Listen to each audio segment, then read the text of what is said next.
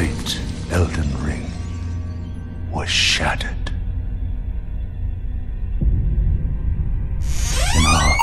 Papa, à quoi tu joues? Bonjour, je suis Jean. Salut, moi c'est Arnaud. Salut, c'est Jérôme. Nous sommes au mois de mai, le mois de toutes les tantes de Peter Parker, et vous écoutez Papa, à quoi tu joues?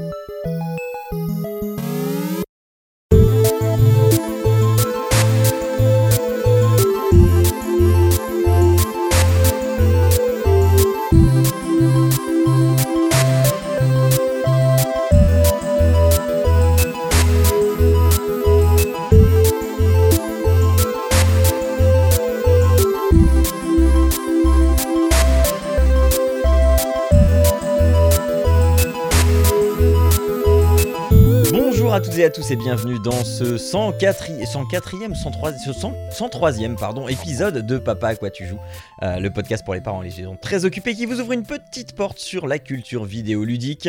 Euh, nous sommes donc au mois de mai avec euh, Jérôme et Arnaud. Bonjour messieurs, comment allez-vous depuis le f- frileux mois d'avril, le, le, le mois fraîche, frais, frais mois d'avril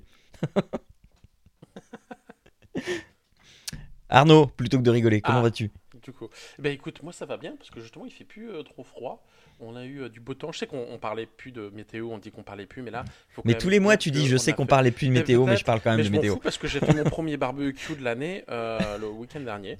D'accord, Euh, à moins voilà, 5 j'étais degrés. content d'avoir fait. Non, mais non. Ah, il fait beau. euh, Les barbecues on- norvégiens. Hier, hier, on s'est baladé, on s'est baladé en short, euh, short t-shirt, euh, pour aller prendre une glace au glacier. Donc, euh, donc voilà, ça y est, le printemps est revenu, on est content, euh, on profite euh, des beaux jours.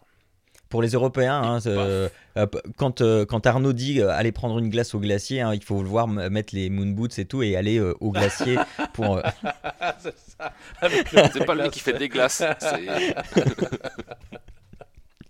Bon, et toi, Jérôme, comment vas-tu?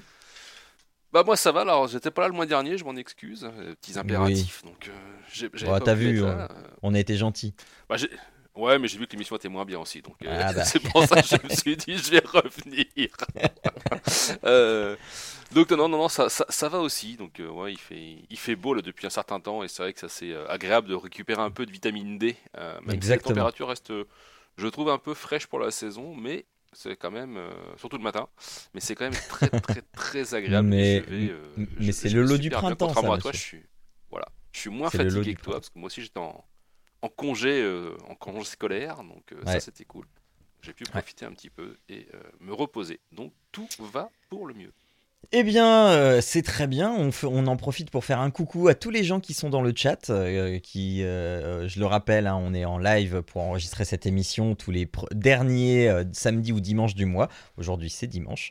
On- je vais essayer de sortir l'épisode dans la foulée, puisque nous sommes le 1er mai. Et donc, Oh, ça va être les boules 1er mai, un dimanche en France. oh, c'est dommage. Et puis alors du coup, le 8, c'est double c'est punition. Ouais, ça. C'est ça, c'est ça, c'est ça. Euh, nous, on n'a pas le problème. Ouais. mais, mais, mais le mois de mai, ça reste un des meilleurs mois de l'année parce qu'il y a May the Force, donc euh, ça c'est plutôt cool. Oui, c'est vrai. En effet. Ouais, ouais. Hein, on salue tous les trekkies.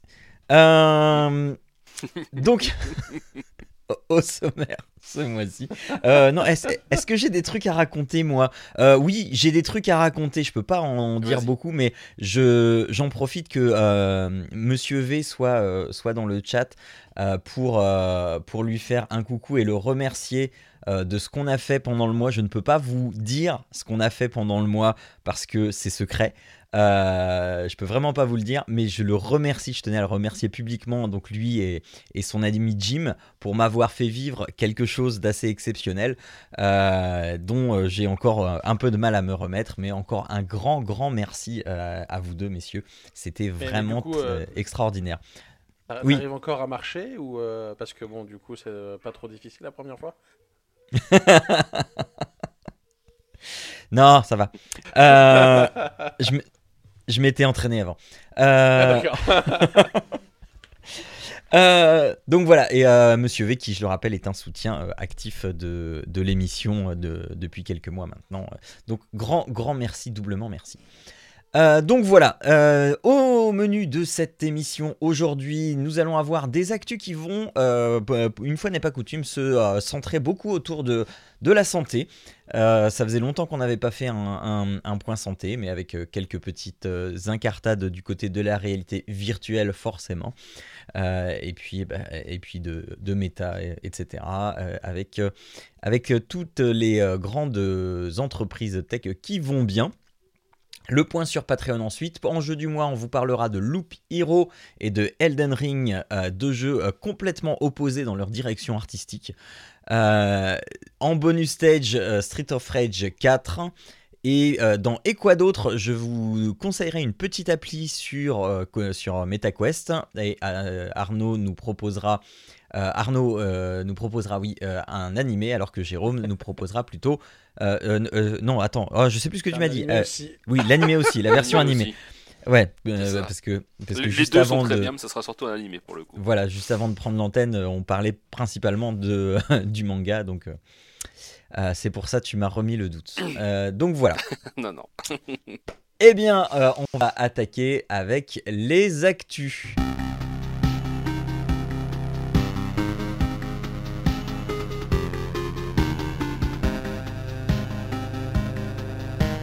Alors, on commence euh, par eh bien, de la réalité virtuelle. Hein. Euh, santé et réalité virtuelle sont les deux maîtres mots de ce mois de mai, puisque c'est le mois de mon anniversaire. Alors, je fais ce que je veux. Euh, on va parler VR et na. donc, pour vous dire que tout simplement, c'est toute petite information pour commencer, mais qui a son importance, c'est que en, 2021, eh on a fait le bilan des ventes de casques de réalité virtuelle et l'évolution des ventes de casques de VR a été quasiment doublée euh, par rapport à l'année précédente puisque euh, on a une progression de vente des casques de réalité, alors réalité virtuelle et réalité augmentée, une progression de 92,1% en un an euh, des ventes, ce qui fait un parc de 11,2 millions de casques vendus. et près de la moitié de ces casques euh, ont, été vendus lors du dernier trimestre de l'année. Entendez par là euh, que c'est principalement le cadeau de Noël de 2021. Euh, évidemment, le, le, casque MetaQuest 2 a été le produit le plus populaire de, cette progression de part de marché, puisque 78% des casques ont été des MetaQuest 2. Euh, et puis euh, après, on a euh, alors le DPVR et la gamme de casques Pico. Moi, je vais surtout retenir les, casques Pico parce que ils viennent de. Alors, les casques Pico, c'est surtout pour le marché asiatique. Et Pico essaye de pénétrer le marché européen. Et donc, en ce moment, il y a des, des Pico Neo 3 euh, qui sont euh, distribués un petit peu au compte-goutte dans différents pays européens pour qu'ils prennent la température et possiblement, euh, possiblement eh bien, s'emparer des marchés européens. si vous n'êtes pas grand amateur de, de méta et de sa philosophie avec, avec son Quest, mais que vous voulez quand même un casque avec, des caractéristiques sensiblement équivalentes pour une gamme de prix sensiblement équivalente, un petit peu plus cher je crois, euh, le Pico Neo 3 est une bonne alternative. Renseignez-vous, ça peut peut-être vous intéresser. Euh, donc voilà. Euh, juste pour dire que bah, le casque, le casque MetaQuest 2 se porte très bien.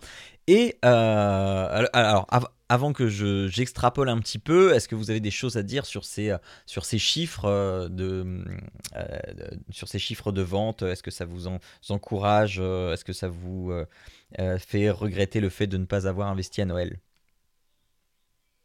Pas du tout. non, alors en fait, je, comme, euh, comme je l'ai déjà évoqué ici, en fait, moi je suis euh, très client de, de la VR, il n'y a, pas de, a pas de secret là-dessus mais j'attends euh, désespérément le Quest 3 avec un, écran euh, OLED, euh, ça serait HDR, ça serait bien, tu vois. mais, mais bon, voilà, donc c'est pour ça que c'est juste pour ça que je prends pas le Quest 2 en fait, quoi. C'est parce que j'attends la nouvelle mouture qui devrait arriver courant de l'année d'après les dires de, de Meta, mais bon, on n'a toujours mm, pas de mm, mm. date, donc ça commence à me faire peur parce qu'on arrive au mois de mai. Alors si Arnaud, tu n'as rien à dire, justement, je voulais embrayer là-dessus. Est-ce que tu euh, avais quelque chose à rajouter sur ces chiffres Non, non, je ne fais pas partie de, ceux qui ont fait augmenter le, euh, les ventes, non. Euh, et donc, euh, parce que moi, je suis euh, de plus en plus tenté par justement ce, ce fameux Quest 3 qui, en fait, ne. ne serait pas pour cette année, ne, enfin on ne sait pas trop de quoi il en est pour le Quest 3 puisque on, on sait que, on en avait parlé ici, que Meta a dans les cartons le Project Cambria et euh, on sait de manière quasi certaine que le Project Cambria en fait est prévu pour sortir cette année. Euh, sauf que le Project Cambria, c'est pas le successeur du Quest. C'est un casque euh, qui va être beaucoup plus orienté professionnel et social plutôt que gaming. Ça veut pas dire que c'est un casque avec lequel on ne pourra pas jouer, mais euh, de, de, ce qu'on en sait à l'heure actuelle, de ce qu'on peut en savoir et ou en deviner, euh, c'est pas un casque qui va être fermé en fait. Euh, on va pas être notre champ de vision va pas être aussi enfermé que dans un quest. C'est-à-dire que bah, si je regarde en bas, bah, je vais voir le sol, je vais voir mes pieds, etc. On va pas avoir une sorte de chausson pour, le, pour la tête. Euh, ça va être beaucoup plus ouvert. Par contre, on va avoir des fonctionnalités qui vont être des fonctionnalités de tracking des yeux, de la face, euh, qui vont être euh, utilisées notamment pour les aspects sociaux, pour pouvoir eh bien justement interagir et travailler ensemble. On va avoir une, un, pass-through, donc le, le, fait de voir au travers des caméras de, du casque, que, ce qui est actuellement très limité avec la gamme Quest, puisqu'on a des, des, des, caméras qui sont en noir et blanc et avec une image euh, vraiment euh, pas assez fine. Euh, donc par exemple, moi je vois sur le, sur le MetaQuest 2, donc il y, y a Facebook, il y a mince, comment ça s'appelle euh, Workrooms, Horizon Workrooms, donc qui permet de travailler euh, en réalité virtuelle, de faire des réunions, etc. Euh, application que j'adore, enfin que je, trouve est, vraiment excellente et très très bien faite. Bah, on peut être amené à, avoir besoin de la caméra réelle pour voir eh bien son clavier ou pour voir, enfin voilà, et la définition de la caméra n'est pas assez bonne pour voir eh bien, ce a, la lettre qu'il y a sur la touche de son clavier par exemple. Donc euh, là, on aurait un, des caméras en couleur avec une meilleure définition. Euh, en fait, tout pour améliorer l'expérience de travail. Euh, on n'aurait pas des contrôleurs qui sont taillés pour le gaming, mais plutôt pour un aspect, eh ben, comme on peut les utiliser pour Workrooms, on les retourne, ça fait un crayon, bah, pour avoir un truc facile en main qui va pouvoir être multifonction, mais pas, mais pas designé pour tenir en main comme quand on joue, etc. Mais on pourra quand même jouer avec. Donc moi, enfin voilà, je, me dis, moi le Quest 3, c'est sûr, je me le prends. Maintenant, euh, euh, j'avais de grands espoirs sur, euh, sur le fait que Scambria soit le Quest 3, or ce n'est pas le Quest 3. mon Quest premier du nom, que j'aime plus que le Quest 2 parce que, je vous l'avais déjà dit, c'est un affichage OLED, alors que le Quest 2 c'est un affichage LED. Euh, j'ai envie de le remplacer là parce que euh, euh, ben, les contrôleurs, enfin il y a un des contrôleurs qui commence à, à yoyoter avec, le, avec le joystick. Alors j'arrive à, j'arrive à compenser comme je peux et bon ça va, ça reste acceptable. le, même si les 64 Go de stockage restent confortables, je commence à, à manquer un peu de place parce que, parce que, parce que, tout simplement, euh, la qualité de ce qui est proposé sur l'Oculus Store fait que on retrouve de plus en plus ces jeux qu'on a sur le Steam, euh, sur le Steam Store, euh, enfin sur PC, sur PC VR, on a de plus en plus l'équivalent sur Quest avec un crossplay. Et aujourd'hui, j'en suis à me demander, à, me dire, mais quitte à avoir un petit downgrade graphique, euh, c'est tellement pratique de juste d'enfiler son quest et de, et de jouer que euh, aujourd'hui je me, je me pose vraiment la question de est-ce que je prends la version Quest, est-ce que je prends la version PC Et j'en suis même tellement rendu à ça que je me dis, euh, pour certains jeux, euh, ah, je me rachèterais bien la version Quest, alors parce que euh, je sais que si je veux jouer sur PC, je dois démarrer ma, machine, je dois, enfin machin, alors que sur Quest, bah, voilà, ton casque il est en veille, tu le mets sur ta tête, il s'allume automatiquement, et puis en, en, 15 secondes, tu es dans ton jeu, quoi. Donc, ah, donc voilà, j'ai, je sais pas où ils vont avec leur stratégie, je sais pas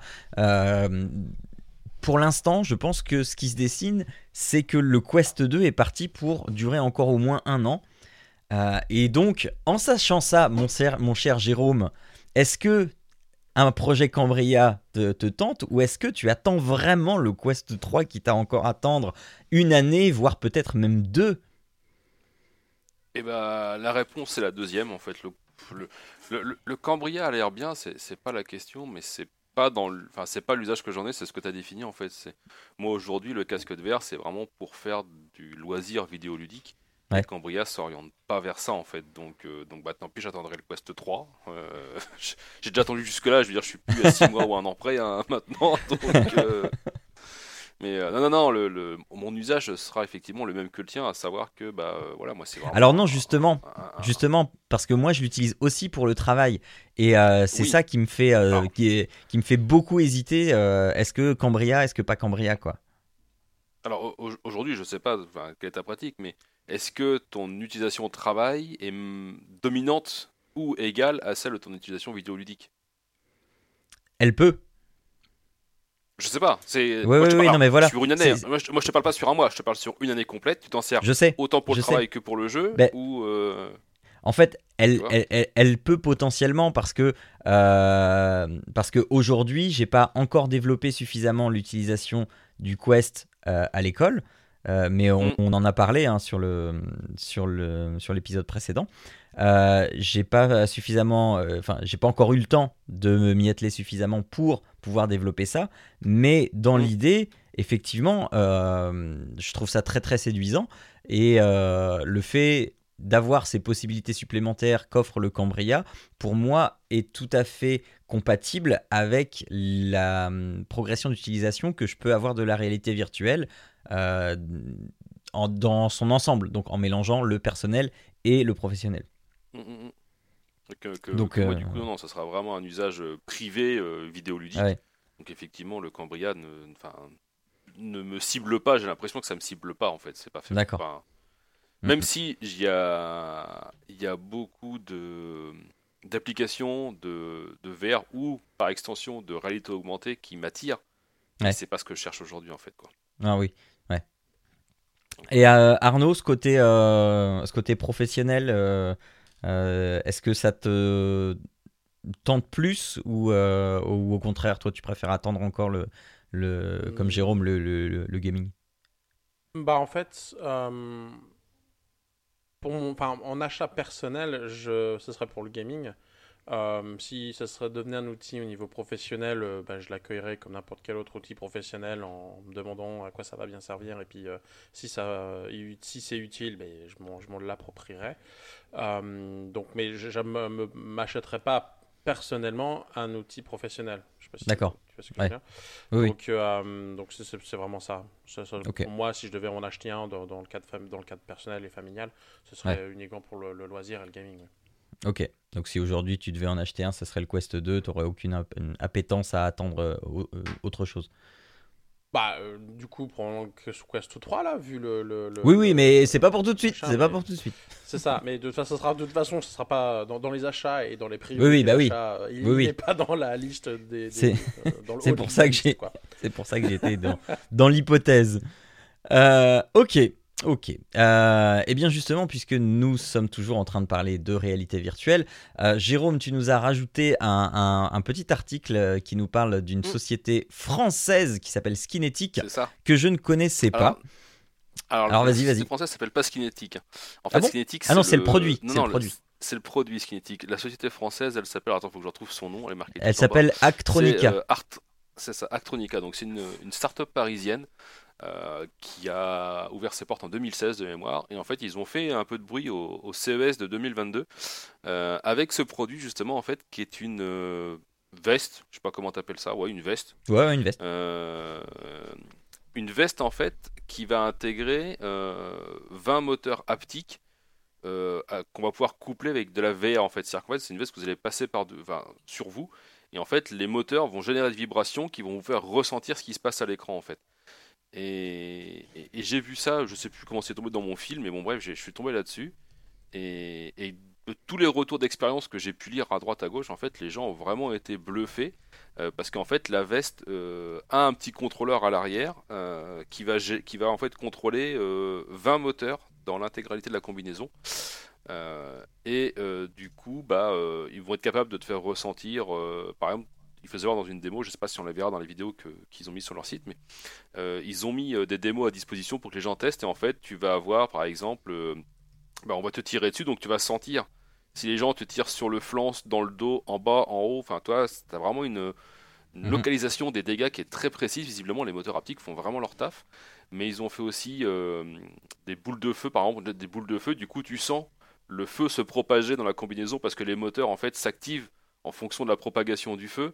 Tu vas avoir le te faire transpercer par exemple par un laser où tu auras d'abord l'impact devant et après dans le dos où tu sens vraiment en fait cette différence. La pluie qui tombe, où tu sens vraiment les gouttes de pluie à différents endroits. Euh, et euh, alors, je, Monsieur V dans le, dans le chat me demande ça ressemble pas à la proposition de Beaptix. J'ai pas vu ce que faisait Beaptix. Ah si si si, clairement, euh, clairement si si si. On est sur le, on est sur le même domaine. Mais, mais pour le coup, là c'est français, donc euh, peut-être que Beaptix aussi, mais là c'était français. Non, non, Et j'ai trouvé ça original. Euh, là j'ai trouvé ça original. Alors, autre truc, pourquoi je l'ai mis là? Parce qu'en fait, des dernières euh, infos que j'ai enfin, que lues et vues de, de, ce, de cette startup française, en fait, le produit serait en phase de sortir courant d'année, très prochainement. Mhm. et pour un tarif à peu près. Alors, pour l'instant, estimé, alors, estimé à moins de 600 euros on, sera entre 550 et 600 euros à peu près. D'accord. Chez Biaptix, on est sur du 400, 400 450 dollars, je crois, pour les, les versions de base. Donc voilà, que là il n'y a qu'un seul modèle. L'avantage, entre guillemets, alors l'avantage ou pas, mais c'est que c'est euh, taille unique, c'est-à-dire qu'en fait vous avez différents points d'ancrage. Et effectivement, moi j'ai vu des vidéos où ils testaient ça sur un mec qui faisait 80 euh, kg et un mec qui faisait 130 kg. Et en fait, c'était euh, la même combinaison, ils ajustent juste les scratchs. Et en fait, les gens disent non, on est on n'est pas serré, on est bien, on, supporte euh, la veste correctement. Toi, c'est pas, euh, c'est pas un corset, quoi. Donc, euh, donc ça, c'était cool. bah non, mais malgré tout, c'est bien de se sentir pour, être ah bah dans ce que tu fais. De, si t'as pas besoin d'être buildé comme Superman pour pouvoir la mettre, c'est mieux, oui. c'est ça. Euh, non, puis tu sais, genre si t'es trop maigre, bah ça, ça te sert pas, donc tu ressens rien. Bah si t'es trop gros, bah tu peux pas la mettre. Enfin bon, là j'ai trouvé ça intéressant. Et, euh, et voilà, donc j'ai pas vraiment grand chose à en dire de plus, si ce n'est d'aller voir les vidéos que tu présentes peut-être. Euh, ouais, alors moi si, si, si.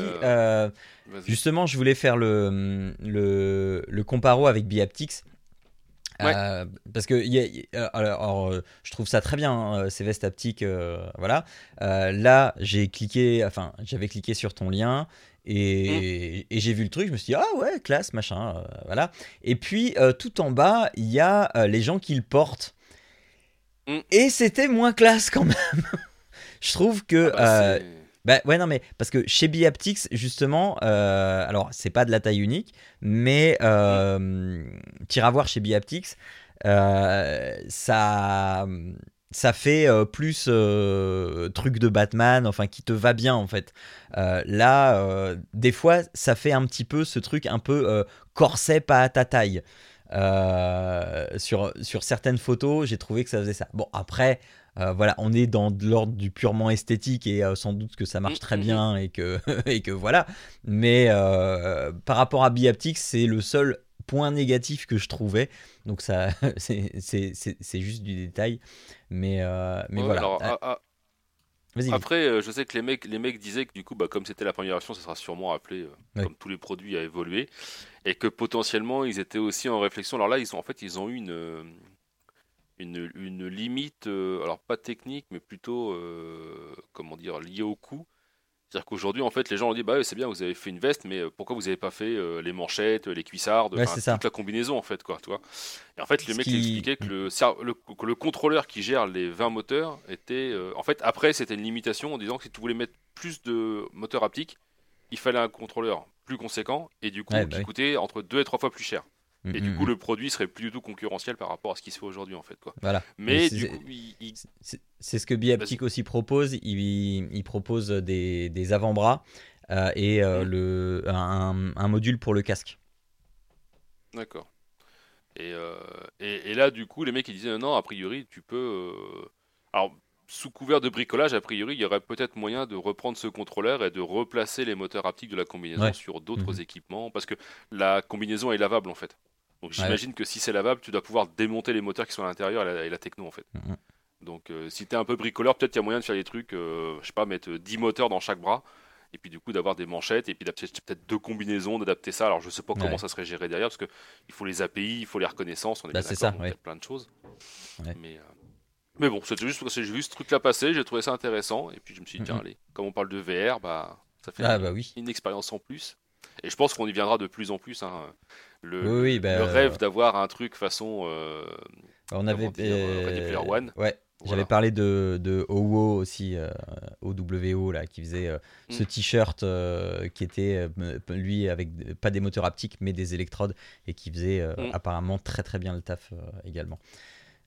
qui a donc l'avantage, lui, d'être beaucoup plus léger. Et de pouvoir faire mal, potentiellement. Euh... Sûr, on a envie de se faire électrocuter par son propre t-shirt, c'est toujours. Euh, Exactement. Euh, je suis curieux de savoir vraiment de quelle expérience tu as pu faire avec Monsieur V là d'un coup. Euh. Alors, le, ah, ben dernier truc que je rajoutais avant, avant, de ouais, vas -y, vas -y, vas -y.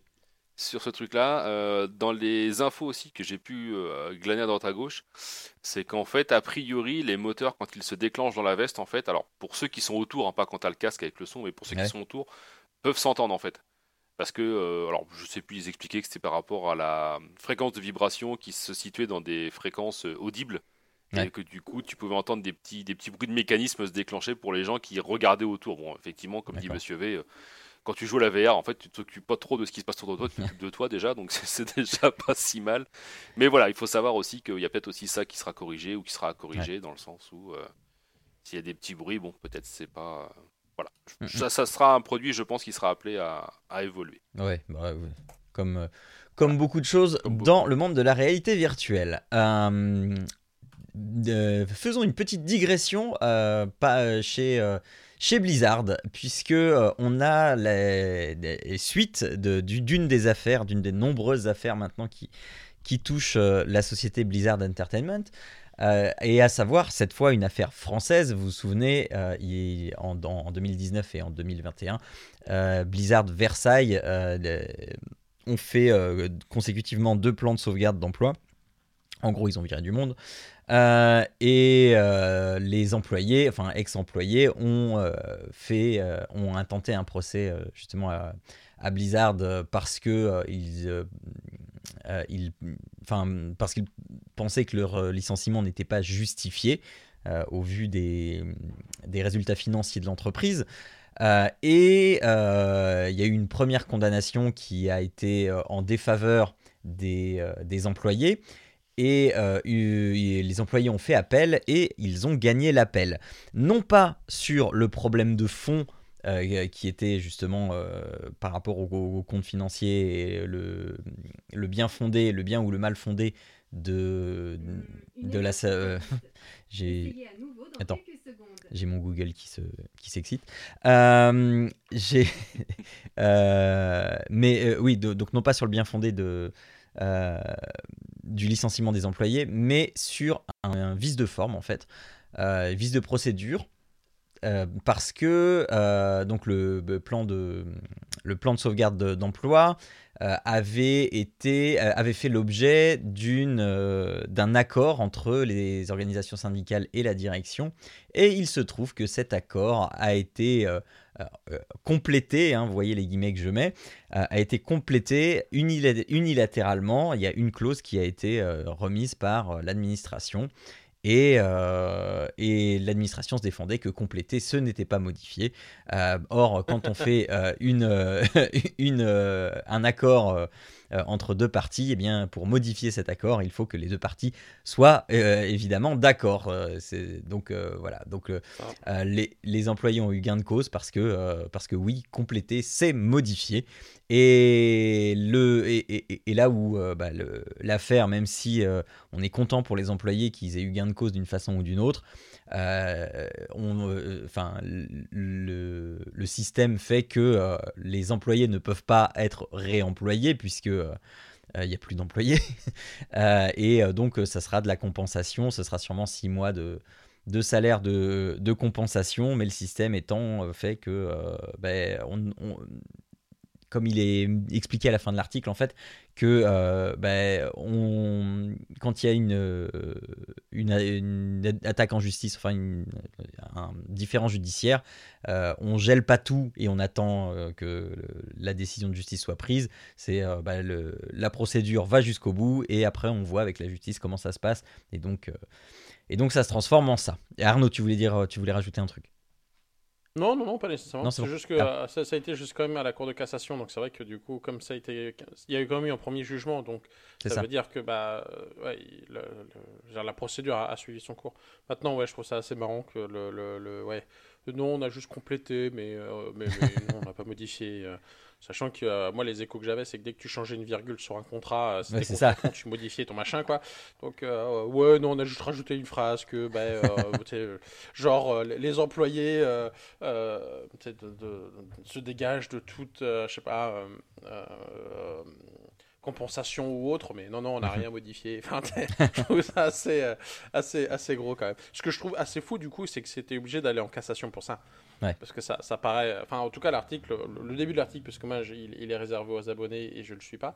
Ah bon? Mais euh, le, début de l'article a, l'air d'être. Ah, je suis désolé. Euh, non, mais c'est pas, pas grave. Le début de l'article est, quand même suffisamment clair.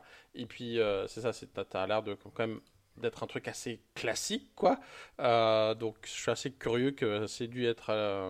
c'est obligé d'être en cours de cassation et, pas été débouté dès le départ, quoi. Mm. Mais bon, c'est assez curieux. Ouais, ouais. Ah, Jérôme? Non, non, euh, je, pense que tous les deux vous avez bien résumé le truc et que. Bah, tant mieux pour les mecs, euh, les gens qui travaillaient chez Blizzard en fait, quoi. Enfin, Au moins, un peu de bonnes nouvelles. Ils ont pas... Ouais, c'est ça, voilà, ça leur rendra pas leur boulot comme tu le disais, mais non, voilà. au moins. Ça fait, un... ça fait une jurisprudence peut-être pour la, la, la, prochaine fois, quoi. Ouais. Donc, euh, Bon, euh, après être passé chez Blizzard, revenons chez Meta, euh, puisque euh, après avoir parlé de matériel, parlons aussi de logiciel, puisque eh bien Meta développe, hein, vous le savez, son métaverse, mais eh bien pour financer son métaverse, eh bien il va falloir avoir un, système économique, un, un, un écosystème, enfin ah, j'ai plus mes mots, bref, euh, vous avez compris le principe. Euh, et donc, euh, Meta, donc ex-Facebook, hein, vous vous rappelez, qui se, qui s'offusquait à l'époque du procès épique contre Apple, des pratiques d'Apple anti-concurrentielles qui prenaient 30% ou les méchants sur leur store. Eh bien, pour financer euh, leur métavers, avec, euh, avec notamment leur application Horizon Worlds, qui n'est toujours pas disponible en France et qui n'est disponible uniquement qu'au Canada et aux États-Unis, euh, qui, est la première brique du métavers de, de Meta. Euh, eh bien, euh, Meta voudrait euh, taxer toutes les transactions qui seraient effectuées dans Horizon World à hauteur de non pas 30% comme le méchant Apple, mais 50%. Oui, oui, 50%. mais pas tout vraiment hein, pour, eux, puisque ces, ces, sommes sont divisées entre les traditionnels, eh bien, 30% euh, qui sont reversés à Meta au titre euh, bah, de, du store, quoi. C'est, eux qui hébergent le store, donc comme, euh, comme Apple, eh bien, ils auront bien les 30%.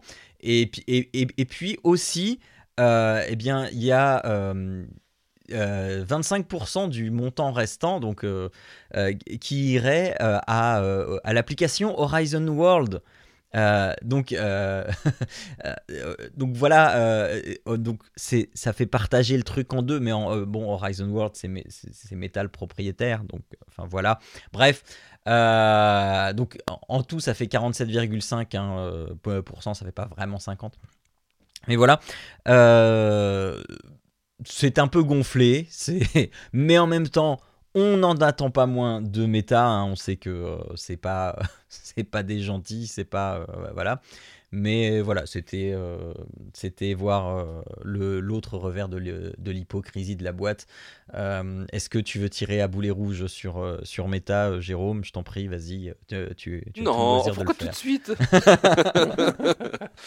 Non, après, après c'est c'est vrai pour Meta parce que là, c'est c'est c'est- vraiment mis en évidence, comme tu le disais, en fait, où les mecs ils offusquaient des 30% parce qu'ils voulaient que ça soit gratos, et enfin, surtout utiliser la- le, le- le mécanisme, enfin, la mécanique Ouais. euh, gratuitement.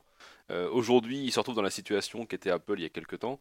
Euh, ils disent Ah, bah ouais, mais non, mais nous, c'est pas pareil. Parce que nous, on regarde, on fait qu'on prend que 30%, et l'autre, c'est pour les applicateurs. Les... C'est non, ça. mais, ça va bien, à un moment donné, c'est bon. Quoi. Comme tu le disais, c'est la même boutique, donc essayez pas de nous la jouer à l'envers. Mais ça me rappelle aussi un petit peu les, les- Epic Games dans une autre, dans une moindre mesure, où ils disent oui, mais regardez, c'est pas bien, ils prennent 30%, nous on prend que X%, Mhm. d'accord, ok. Et puis il y avait oui, on fera jamais de soldes. Les premières années d'E- d'Epic West, je me rappelle le tollé que ça avait fait avec les soldes sans rien demander aux développeurs. Enfin, toi, c'est- c'est Ouais. c'était, mais voilà, en fait, tu te rends compte qu'effectivement, les mecs qui se tirent tous dans les pattes et que bah, ils ont tous les mêmes idées, c'est juste de faire plus d'argent. Donc à un moment donné, euh, il faut arrêter de dire que c'est un tel ou un tel le grand méchant, parce qu'il n'y en a pas un pour rattraper l'autre de toute façon. Bah non. Je vais pas tirer sur Meta, plus que je ne tirerai sur Apple, plus que je ne tirerai sur Epic, c'est juste, on les met tous dans le même sac pour le coup, toi. Là, on peut faire des généralités, et en fait, bah, il n'y en a pas mieux que l'autre. Je suis désolé, hein, c'est comme ça. Donc, euh, il faut arrêter de vouloir jouer les bons samaritains et euh, les chevaliers blancs qui vont euh, au secours du bas peuple qui utilise ces services-là. Parce que c'est pas vrai en fait. Si ils vous sauvent quelque part, c'est juste pour vous entuber ailleurs. Quoi. Donc Ouais. ça va bien. Et rappelons-le, Apple, hein, qui euh, normalement devrait, euh, soit cette année, soit en début d'année prochaine, rentrer dans la course à la réalité virtuelle ou réalité augmentée. Donc voilà. Euh, ensuite, un, sujet qu'on n'a pas réabordé depuis un moment parce que bah, j'en avais un peu marre de, toutes ces, de tous ces trucs-là, mais celui-là, je l'ai trouvé particulièrement intéressant.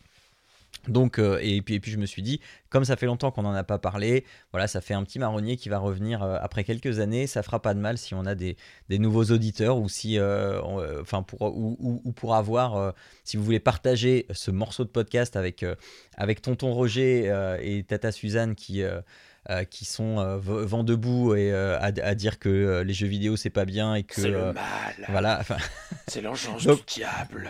voilà, donc voici un article que, que vous pouvez leur partager, leur envoyer. Euh, et, euh, et aussi ce petit bout d'émission, hein, euh, vous avez, le, le timecode, vous pouvez leur envoyer en lien directement, sur euh, les jeunes qui sont accros aux jeux vidéo, les jeunes qui ne vont plus à l'école parce qu'ils préfèrent jouer aux jeux vidéo.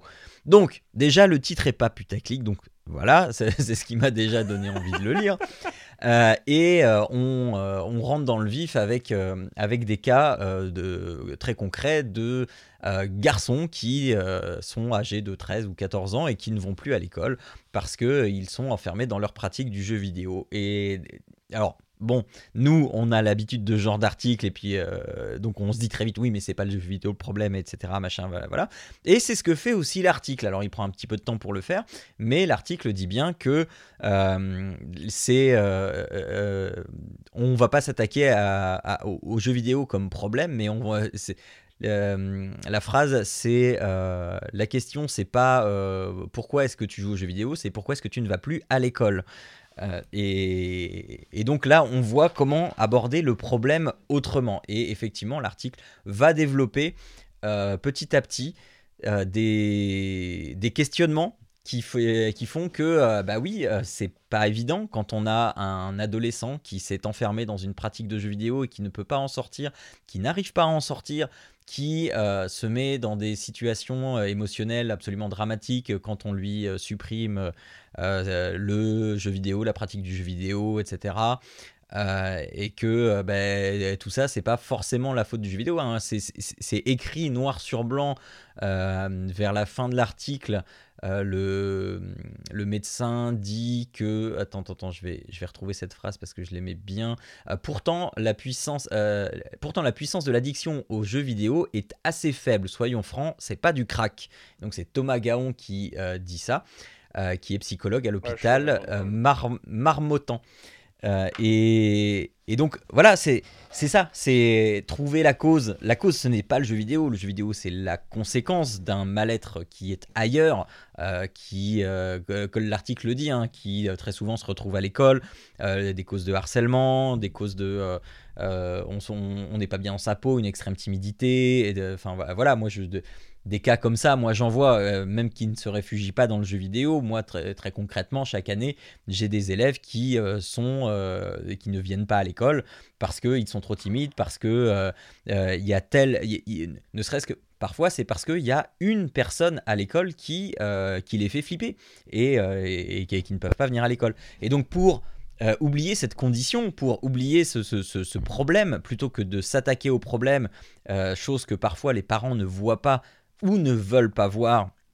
Euh, mais enfin, globalement, ils ne le voient pas. Hein. C'est, il y des fois, c'est euh, pareil, c'est dit dans l'article.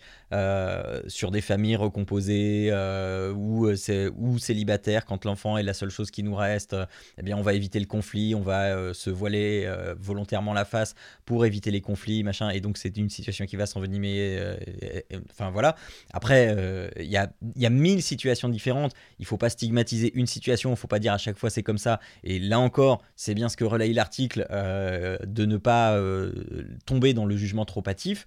Euh, et euh, on voit que c'est compliqué euh, et on voit que, et ça j'ai bien aimé que l'article finisse là-dessus, que les parents ont vraiment un, rôle important à jouer et que plus on s'y prend tôt, plus on a de chances de régler le problème de manière plus facile ou au pire moins difficile. Euh, voilà, j'ai résumé très rapidement. Euh, l'article est beaucoup plus long, hein, euh, mais très intéressant. Donc, je trouvais que c'était une bonne piqûre de rappel. Est-ce que vous avez d'autres choses à dire dessus? Est-ce qu'il y a quelque chose qui vous a particulièrement frappé sur, sur celui-là? Ouais, ah. moi, euh, je, me permets de prendre la, la parole tout de suite. C'est euh, justement ce que j'ai bien aimé. Donc, le, Thomas Gaon en, question est, vraiment, a priori, donc un, expert des, des, addictions sans substance. Donc, ça, c'est mhm. vraiment ça. Et, en fait, lui, il disait, voilà, et je trouvais que c'est intéressant parce qu'on dit, ouais, mais c'est quand même pas du crack, etc. Et là, apparemment, bon, ce que j'en déduis par rapport à ce qui a marqué dans l'article, c'est que bah, ils ont fait des, quand même des mesures de d'addiction et au niveau euh, plaisir qu'on ressent quand on joue. Et, et c'est ça, c'est marqué, le, plaisir immédiat que ressent l'addict correspond à 1% de celui d'une addict au jeu d'argent, par exemple. Donc on voit vraiment l'échelle, on n'est on pas sur la même échelle. Le plaisir, le shoot de dopamine que tu as, il, est beaucoup plus faible euh, euh, que, que, d'autres jeux. Donc, même par exemple les lootbox, toi, les, le lootbox, on pourrait même associer au jeu d'argent, etc. On est quand même vachement plus loin que ça. Donc, c'est vraiment plus une, question de refuge, et, c'est vraiment ça qui, est cité plusieurs fois dans l'article, c'est que c'est vraiment un, une refuge parce qu'on a des problèmes à l'extérieur. Et si on règle les problèmes à l'extérieur, bah, du coup, il n'y aura peut-être pas se réfugier dans, le jeu vidéo. Et, euh, je trouve que l'approche de l'article est, vraiment bien là-dessus. Et, euh, et, en effet, donc après, en effet, ils mettent aussi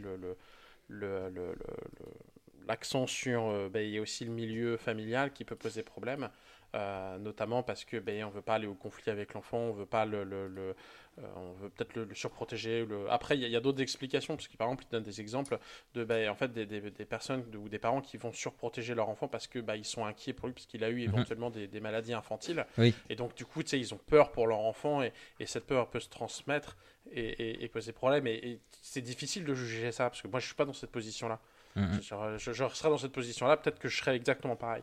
Donc, tu sais, il y a, je pense, un recul à dire, et, j'aime beaucoup le, référence dans l'article en disant qu'il faut peut-être pas tirer à boulet rouge sur les parents tout de suite en disant euh, bah, tu leur tires leur jeu, vidéo et puis c'est réglé. Ben non, parce que dans ce genre de truc, il y a du, voilà, du chantage de suicide, il y a des vrais mal-être, euh, et, et, je pense que c'est pas simple. Et c'est là où il faut vraiment un support, je pense, euh, de, de, bah, de, de, support psychologique, en fait, un support, euh, un suivi social.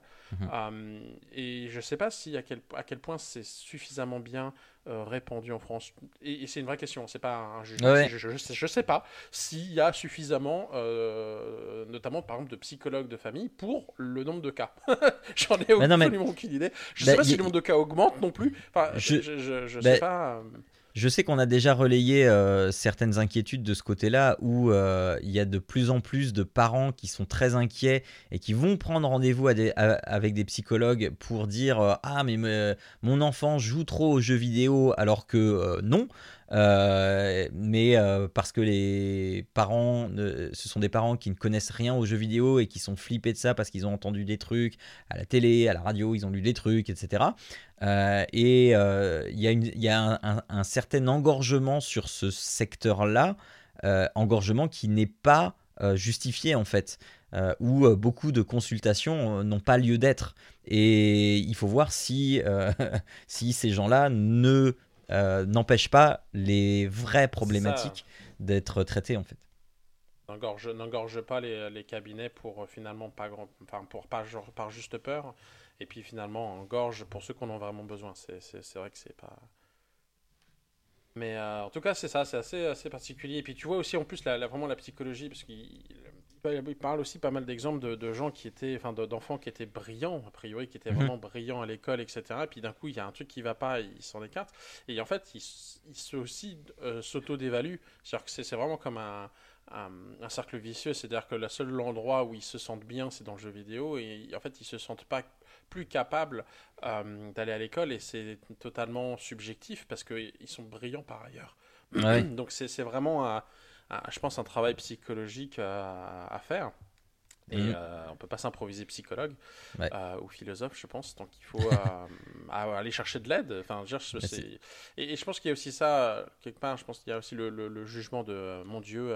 je suis allé, tu sais, je dois aller voir un psychologue. Je pense que c'est peut-être encore mal vu.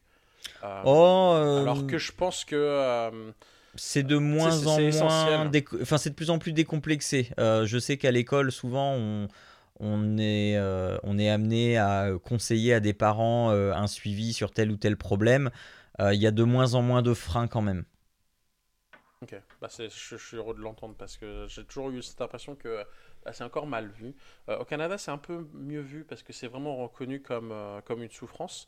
je ne sais plus exactement le terme, je ne suis, pas certain que ce soit maladie mentale, mais c'est vraiment retenu comme un peu même une, une Hein, pas, un accident du travail, mais tu sais, comme si tu avais un problème physique, et bah, tu as un problème mental aussi. Et il y a des soins qui s'organisent là-dessus. Il y a une grosse campagne de sensibilisation pour que ben, justement les gens se sentent bien et n'aient pas peur finalement d'aller euh, euh, d'aller consulter ou de, de, de, régler, enfin, de s'atteler au problème. Parce que régler le problème, à mon avis, c'est pas si simple.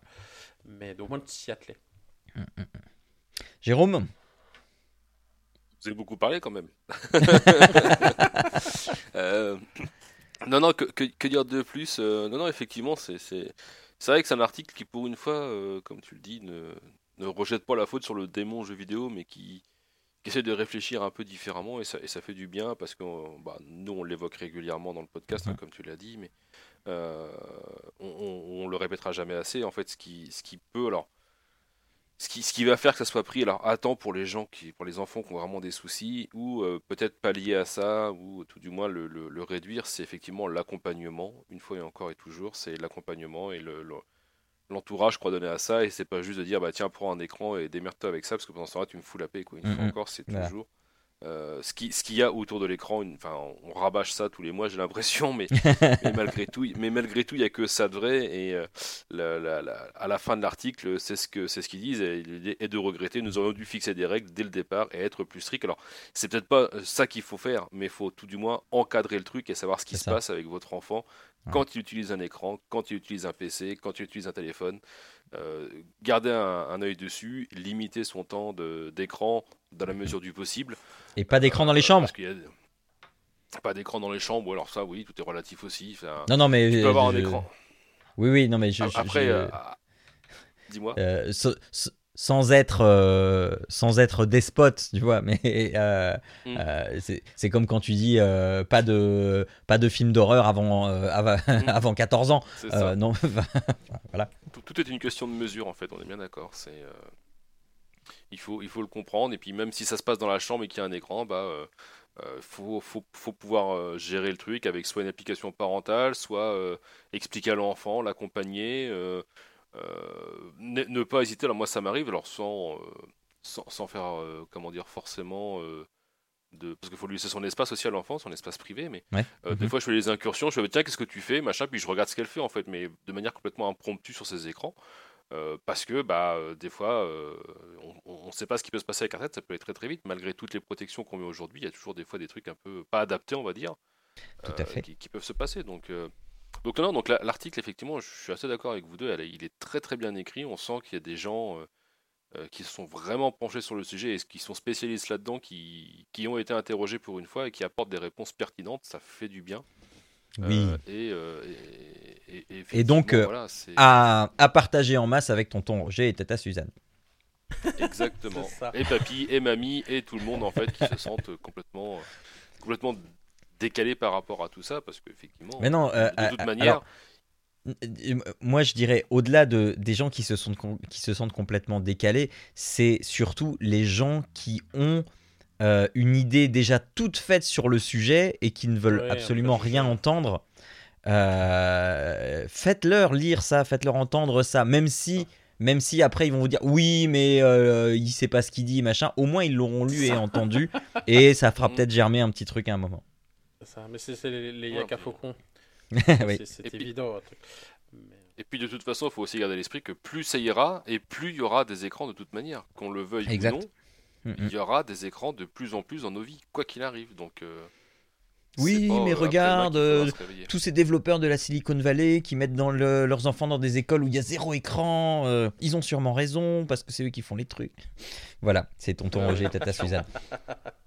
Mais, cela dit, je, rebondis juste sur un, point là avec les écrans dans les chambres, c'est que j'ai été confronté, pareil, la règle de base, c'est pas d'écran dans les chambres, etc. Et mhm. puis là, il y a, y a beaucoup qui me fait ouais, mais le problème c'est que j'ai un livre numérique. Oui, bah oui. Parce que autant j'ai un contrôle parfait sur le, tu sais, c'est les Switch, euh, autant sur l'iPad, j'ai pas vraiment, pas tant que ça. Euh, et, je l'ai pas encore mis en place. Et là, je fais bon bah du coup, euh, il, me dit qu'il est en train de lire, que ce soit des BD ou des livres numériques. Et je fais bon bah du coup, oui, je vais le laisser lire. mais du coup, ça, ça implique de, de, sais une, une, relation de confiance en disant bah ok, mais tu dis, t'es pas en train de regarder TikTok ou j'en sais rien. Et, et, c'est, tu commences à un peu marcher sur les œufs, c'est pas simple. Ouais, ouais, ouais. Moi, je, à la maison, j'ai ma fille qui a sa tablette là depuis Noël. Euh, pareil, c'est un iPad. Il est, euh, il est ultra verrouillé. Euh, j'ai un contrôle absolu dessus. Euh, et je sais que c'est une machine qui va lui durer, qui va lui durer pas mal d'années et que je vais ouvrir petit à petit au fur et à mesure des discussions, de la pédagogie qu'on va faire dessus, etc. Mais mais voilà, pour l'instant, enfin, enfin là, elle a, elle, elle a pas Safari dessus, elle a pas YouTube, elle a pas, enfin, voilà, c'est que les applications que je veux. Il y a absolument rien d'ouvert. Il y a, c'est, euh, je suis un tyran. elle a un iPad chinois. Euh, elle a un iPad chinois, voilà. et, et, et, je te dirais après, enfin, tu vois, faut, faut pas tomber aussi parce que là, on va, je vais, je oui, dans l'excès, ouais. Sur ce que tu disais, mais c'est ça faut pas tomber dans l'excès de trop verrouillé. Moi, je sais que, bah voilà, je lui dis, euh, moi, par exemple, contrairement à toi, toi, moi, elle a, YouTube sur sa tablette, par exemple. Ouais. Euh, et elle peut faire des recherches Google, mais en même temps, vu que c'est mon compte Gmail qui est accroché dessus, bah, je sais tout ce qu'elle recherche et tout ce qu'elle fait, en fait. Donc, j'ai la consultation de l'historique. Et, euh, et c'est pas pour autant que je vais voir, en fait. ouais, je bah me oui, dis oui. que toi, si, elle, tu peux. le sait, je lui ai dit, mhm. je lui ai dit, voilà, je te fais confiance. Maintenant, dès qu'il y a un truc qui va pas, bah, tu vas m'en parler. Et de toute façon, je le saurai s'il y a des trucs qui vont pas. Ouais. Donc, et, toi, c'est deux façons de voir différentes, et pour moi, les deux façons se valent en fait. Quoi. C'est deux bah, elles sont complémentaires. Et pourtant, oui, c'est ça. Elles sont complémentaires parce que moi, moi, moi, je sais que je verrouille beaucoup pour l'instant, et que au fil mm. des, au fil des années et au fil des besoins surtout qu'elle va formuler et avoir, bah, je vais euh, mm. pouvoir dire, bah voilà, cette ressource-là, elle existe. Maintenant, je te la débloque. Voilà comment ça marche. Mm. Donc voilà, voilà.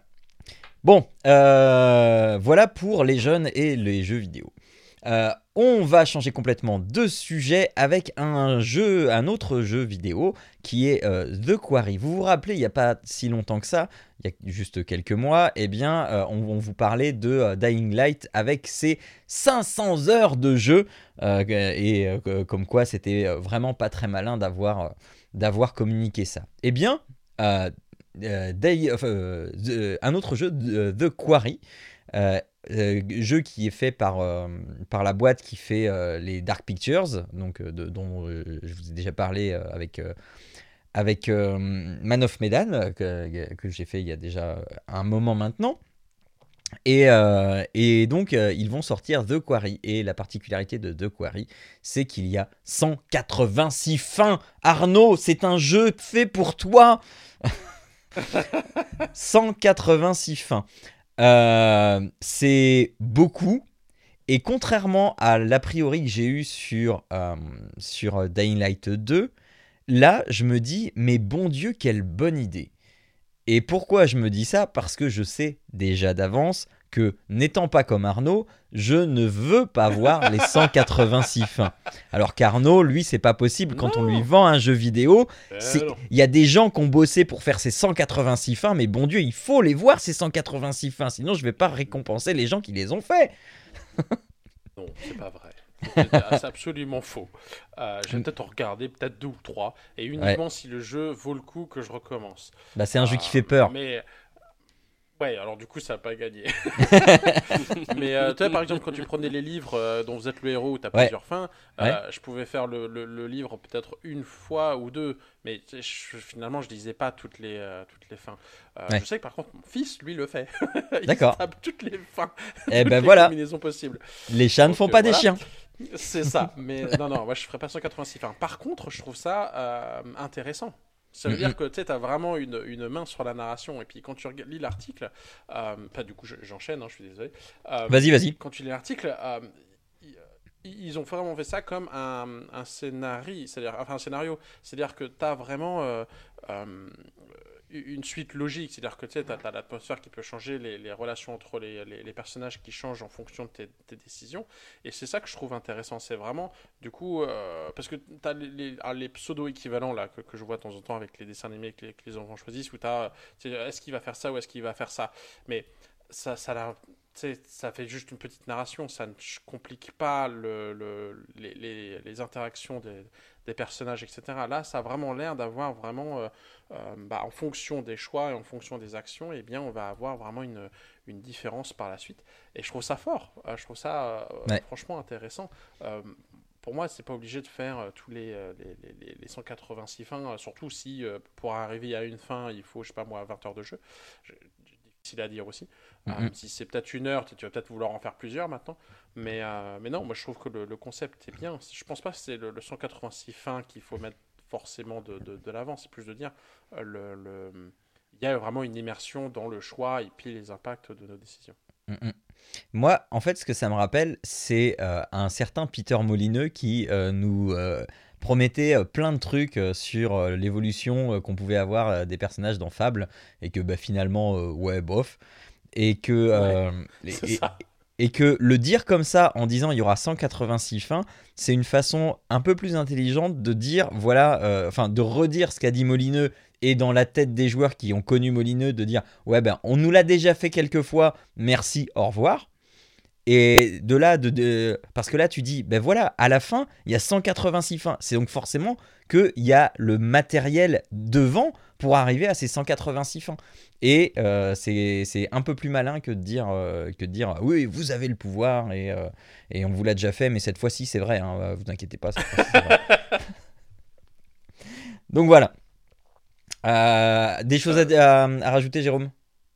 Ouais, moi, ce que je voulais re- rebondir, c'est qu'en fait, effectivement, Super, euh, Supermassive Games, c'est les, les développeurs hein, de, de ce jeu. Ouais. Euh, comme tu comme tu l'avais dit avec Man of Medan, euh, ils ont fait aussi euh, Little, enfin toute la série des Dark Pictures et euh, Until Dawn. Ouais. On voyait que déjà à l'époque, en fait, dans ces jeux-là, tu pouvais faire tuer tout le monde ou sauver tout le monde, et tu avais toujours des fins un peu différentes. C'est ça, ouais. Et ça, c'est cool. Effectivement, je suis un peu dans le même mood que vous à dire 186 fins différentes. Ça veut dire que j'aurai potentiellement mon histoire à moi de la façon dont je l'aurais décidé. Et ça sera pas la même Mhm. que le voisin, en fait. On n'aura pas vécu les mêmes choses dans le jeu. Et ça, ça me fait penser à un autre jeu qui est Detroit Become Human, Ouais. euh, qui était un peu dans ce style-là, en fait. Quoi. Et ce que Oui, mais oui. j'adorerais, c'est qu'en en fait, pour euh, corroborer leurs 186 fins, ils nous mettent un système à la Detroit, à savoir Ouais. où en fait on voit les embranchements. D'accord, on voit en fait potentiellement là où on a loupé des trucs. Et peut-être, alors peut-être pas une preview, mais peut-être de te dire Ah ouais, mais attends, si j'avais pas changé ça là comme ça, est-ce que ça aurait fait? Et ce qui serait encore le top du top, mais là, bon, faut voir Mhm. comment c'est incorporé. C'est qu'en fait, les changements que tu fais, tu les ressentes presque pas. Toi, les décisions que tu prends, tu les ressentes presque pas en fait. Que ce soit pas une QTE avec euh, bah, c'est Oui. ce choix-là ou ce choix-là en fait. Oui. Ça soit vraiment. euh, Avec la petite icône, ce personnage s'en souviendra. c'est ça. Là, là, plutôt- de te dire plutôt, est-ce que c'est toi qui vas conduire la voiture ou est-ce que c'est toi qui vas être le passager, va interagir sur l'histoire, tu vois. Ouais. Ce genre de détail euh, peut, pour- moi, ça serait vraiment le top du top de te dire voilà, je vis mon truc parce que les jeux de Supermassive Game se veulent euh, des héritiers plus ou moins d'un Ouais, du Telltale. hybride euh, film. Voilà, d'un hybride de film, euh, film jeu vidéo slasher où tu vis vraiment Mm. presque un, un, un- un teenage film horror movie. Ouais, c'est ça, ouais. Euh, et, et, et du coup, tu es plus proche de la de l'expérience cinéma que de l'expérience jeu vidéo. Il faudrait que ce soit vraiment le plus transparent possible. Mais que malgré tout, on te dit effectivement, on t'avait annoncé 186 fins, et voici tous les trucs que tu as potentiellement loupés ou les choix que tu as fait, alors que tu aurais pu en faire là, là, là, là, là, là, et là, d'autres Ouais. qui t'auraient conduit sur d'autres chemins en fait. Quoi. Parce que là, effectivement, comme tu le dis, hein, le ça, bullshit marketing de dire euh, Ouais. j'ai 186 fins, j'ai euh, 1000 pages de scénario et on tourne 50 pages par jour, bon bah ouais, t'es gentil, mais euh, que- qu'est-ce qui me prouve que c'est pas du bullshit, effectivement, quoi, tu Ouais. vois donc, euh, bah, porte, porte tes coronesses, hein, comme on dit, et puis bah, prouve-moi qu'effectivement ce que tu racontes c'est vrai, quoi. Fais pas, fais pas du moulineux, effectivement, quoi. Mm, mm, mm. Donc, euh, donc non, non, ça a l'air, ça a l'air cool. Maintenant, euh, à voir si effectivement ça tient toutes ses promesses, quoi. Voilà, j'ai énormément de retard sur serait- les Dark Pictures en plus. Mais, mais j'aime beaucoup le principe que tu proposes, c'est vraiment c'est que tu, mais que tu les sais qu'à l'après. C'est-à-dire que tu sais, tu Mm. saches pas Ah oui. que tu Ouais. fais le choix, c'est qu'après tu as, fait ton choix et tu fais Ah merde, là ça. euh, j'aurais pu Ah faire ouais, mais ça autrement alors que tu même pas vu, tu pas fait gaffe, ça t'est même pas venu à l'esprit. Ouais. Et, euh, et je trouve que ça, oui, c'est pas mal enrichissant. notamment, Ouais, t'avais ce euh, dans système-là coup, Je vais dans- peut-être te le refaire parce que. ouais. Dans Detroit, de- t'avais ce système-là quand tu finissais un- une séquence. Tu voyais, euh, donc t'as un, un arbre et avec tous les embranchements possibles. Et, euh, à, et, et à chaque embranchement, euh, enfin, t'as les embranchements qui se remplissent sur toi ce que t'as fait. Et donc après, tu continues l'histoire. Et une fois que t'as fini le jeu, tu peux revenir à tous ces chapitres-là et de dire voilà, alors là, quand j'ai fait ça, j'ai fait ça. Là, je sais qu'il y a un autre choix. Mais on te dit pas euh, c'est quoi l'autre choix. On sait que tu peux faire autre chose. Tu vois, et tu as comme ça. ça des embranchements qui vont au, au fil du temps, certains qui vont revenir et qui vont reboucler avec une autre branche, euh, et- etc. Et donc tu vois la trame scénaristique sans jamais savoir ce qu'il y a dedans, à moins de la vivre. Et euh, c'était plutôt malin. Exactement. Je trouve ça non, je trouve ça vraiment bien dans Detroit. Et puis tu avais le petit truc, alors le petit plus dans Detroit qui était sympa aussi, c'était les que tu voyais le pourcentage de joueurs au monde qui avaient fait les mêmes choix que toi ou que tes Ouais. amis avaient fait le même choix que toi en fait si tu joues en fait. Mm, mm. Ouais. Pour voir si tu avais fait le même cursus que tes potes ou pas, et à quel moment vous aviez divergé et, euh, euh, qu'est-ce que ça pouvait entraîner. Bah, je m'y attendais, à ce point j'ai fait un mini blanc. dit, ça vient pas quoi, c'est bizarre. Bon voilà. Donc, voilà. Ok, euh, donc ça c'était pour The Quarry euh, qui, euh, je sais plus si on a une date de sortie, euh, le 10 juin 2000, attends, oui c'est ça, 10 juin 2022, ah, c'est dans pas longtemps, c'est dans pas longtemps, Là, il va falloir que je fasse les, les autres Dark Pictures avant parce que j'ai du retard. Ensuite, on retourne dans le domaine de la santé et on va parler d'Alzheimer. Là aussi, ça fait longtemps qu'on n'avait pas parlé d'Alzheimer euh, sur, euh, sur le jeu vidéo. On en parlait beaucoup au début de Papa à quoi tu joues. Euh, avec, avec un jeu vidéo qui, qui permettrait de détecter la maladie avant les premières manifestations. Donc les premières manifestations d'Alzheimer, ce qui en, anglais parle de, démence. Et donc c'est un jeu vidéo qui s'appelle Sea Hero Quest VR, donc c'est de la réalité virtuelle, on est santé et VR. Euh, vraiment, euh, on est euh, sous le signe de, ces, deux, ces deux thématiques ce mois-ci. Et donc, on a un jeu qui va nous demander eh bien, de prendre le, le contrôle d'un bateau parce que, enfin, donc on a une histoire père-fils avec le père qui a parcouru le monde à travers, à, bord de son bateau et, il est en train de perdre un petit peu la mémoire et donc le fils va va l'aider euh, à, à faire fonctionner sa mémoire en, en le faisant revoyager à travers le monde et en essayant de réactiver sa mémoire. Et donc, euh, en fait, c'est un jeu dans lequel il va falloir euh, mettre, euh, en, mettre en marche son sens de l'orientation, euh, à aller chercher des choses et puis euh, à revenir sans avoir beaucoup d'aide autre que son, son propre sens de l'orientation. Et euh, on va voir que, eh bien, euh, eh bien c'est... Enfin, tout le monde n'est pas égal déjà euh, selon euh, l'endroit où il a grandi, le lieu où il a vécu. Il y a les. Attends, alors c'est dans quel pays où il y a beaucoup. les gens ont beaucoup plus de sens de rotation hein, C'est un pays scandinave. Je sais plus où exactement. bref. Et, donc c'est rigolo. Et, en fait, moins on a le sens de l'orientation, plus on, a, on aurait de risques de déclencher une maladie d'Alzheimer. Euh, parce que, euh, eh bien, euh, très très vite, les chercheurs se sont rendus compte que le sauce dans l'orientation déclinait avec l'âge. Quoi qu'on quoi, fasse, ça déclinait avec l'âge. Et que c'était aussi un des signes précurseurs de la maladie d'Alzheimer. Sachant qu'il y a eu plus de 4 millions de joueurs dans tous les pays du monde. Et donc, il y a beaucoup, énormément de data à, à analyser.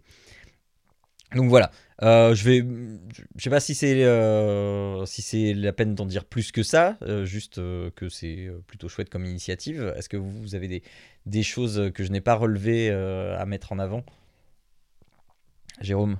Non non, non non non, t'as dit t'as dit ce qu'il fallait effectivement que bah le pourquoi ils pourquoi en fait ils ont utilisé le le comment dire le sens d'orientation parce qu'a priori c'est un des premiers signes mesurable sur l'apparition de la maladie d'Alzheimer, en fait, visuellement. C'est le, le, fait de ne pas se repérer. C'est ça qui apparaît dans les, premiers, euh, dans les premiers signes précoces, donc ça permettrait de pouvoir. Euh, et ce qui est top, c'est qu'effectivement, ce que les mecs, en fait, c'est voulu réaliser une étude clinique dans les mêmes conditions. Ça leur aura coûté des millions et des millions et des millions de dollars, alors que là, en fait, pris bah, c'est une application. Voilà. Alors que là, c'est une application qui est distribuée. Et en fait, bah, ils ne s'attendaient pas à ce qu'il y ait autant de, autant de retours. Et, c'est cool parce que si ça peut faire avancer la science, euh, c'est top. Quoi. Il y aura d'autres euh, d'autres initiatives dans ce sens-là. il y en a déjà eu et je pense qu'il y en aura euh, encore de toute façon. Euh, dans le, à peu près le, même registre, c'est-à-dire jeux vidéo et santé, cette fois on s'attaque à la dyslexie. Alors je pense que c'est un sujet là encore qu'on a déjà, déjà abordé par le passé. Mais cette fois-ci ce n'est pas pour détecter, mais pour potentiellement euh, guérir ou soigner, pardon, euh, pas guérir, mais soigner la dyslexie euh, au travers d'un jeu vidéo, ce qu'ils appellent un serious game, terme que j'adore toujours autant. parce que là, en plus, dans l'article, c'est écrit un jeu vidéo sérieux, mais ludique. Mais oui, c'est un jeu. Un jeu, ça doit être ludique. Enfin bref, je ne, je ne m'énerverai pas là-dessus. et donc, ah, et donc là, le, le principe en fait de, de ce jeu qui lui n'est pas distribué euh, euh, comme l'autre, euh, comme ça sur les, les, stores, et puis on, on, peut le prendre si on le veut. lui, il, est, il fait partie d'une étude, et donc on peut encore candidater apparemment. si vous voulez candidater, il ne faut pas déjà être suivi par un, par un ortho, pour ne pas biaiser les, les résultats. Et donc, ce qu'on va essayer de faire avec ce jeu, c'est de faire fonctionner une zone du cerveau à l'aide de, l'image et du son, c'est-à-dire euh, des chansons, de la musique. Et on va associer euh, motricité, mémoire pour... Euh, alors attends, c'est quelle zone C'est l'utilisation de la musique dans la... Voilà, donc dans la rééducation neurologique. Euh, qui a été euh, aussi utilisé dans le traitement de la maladie de Parkinson.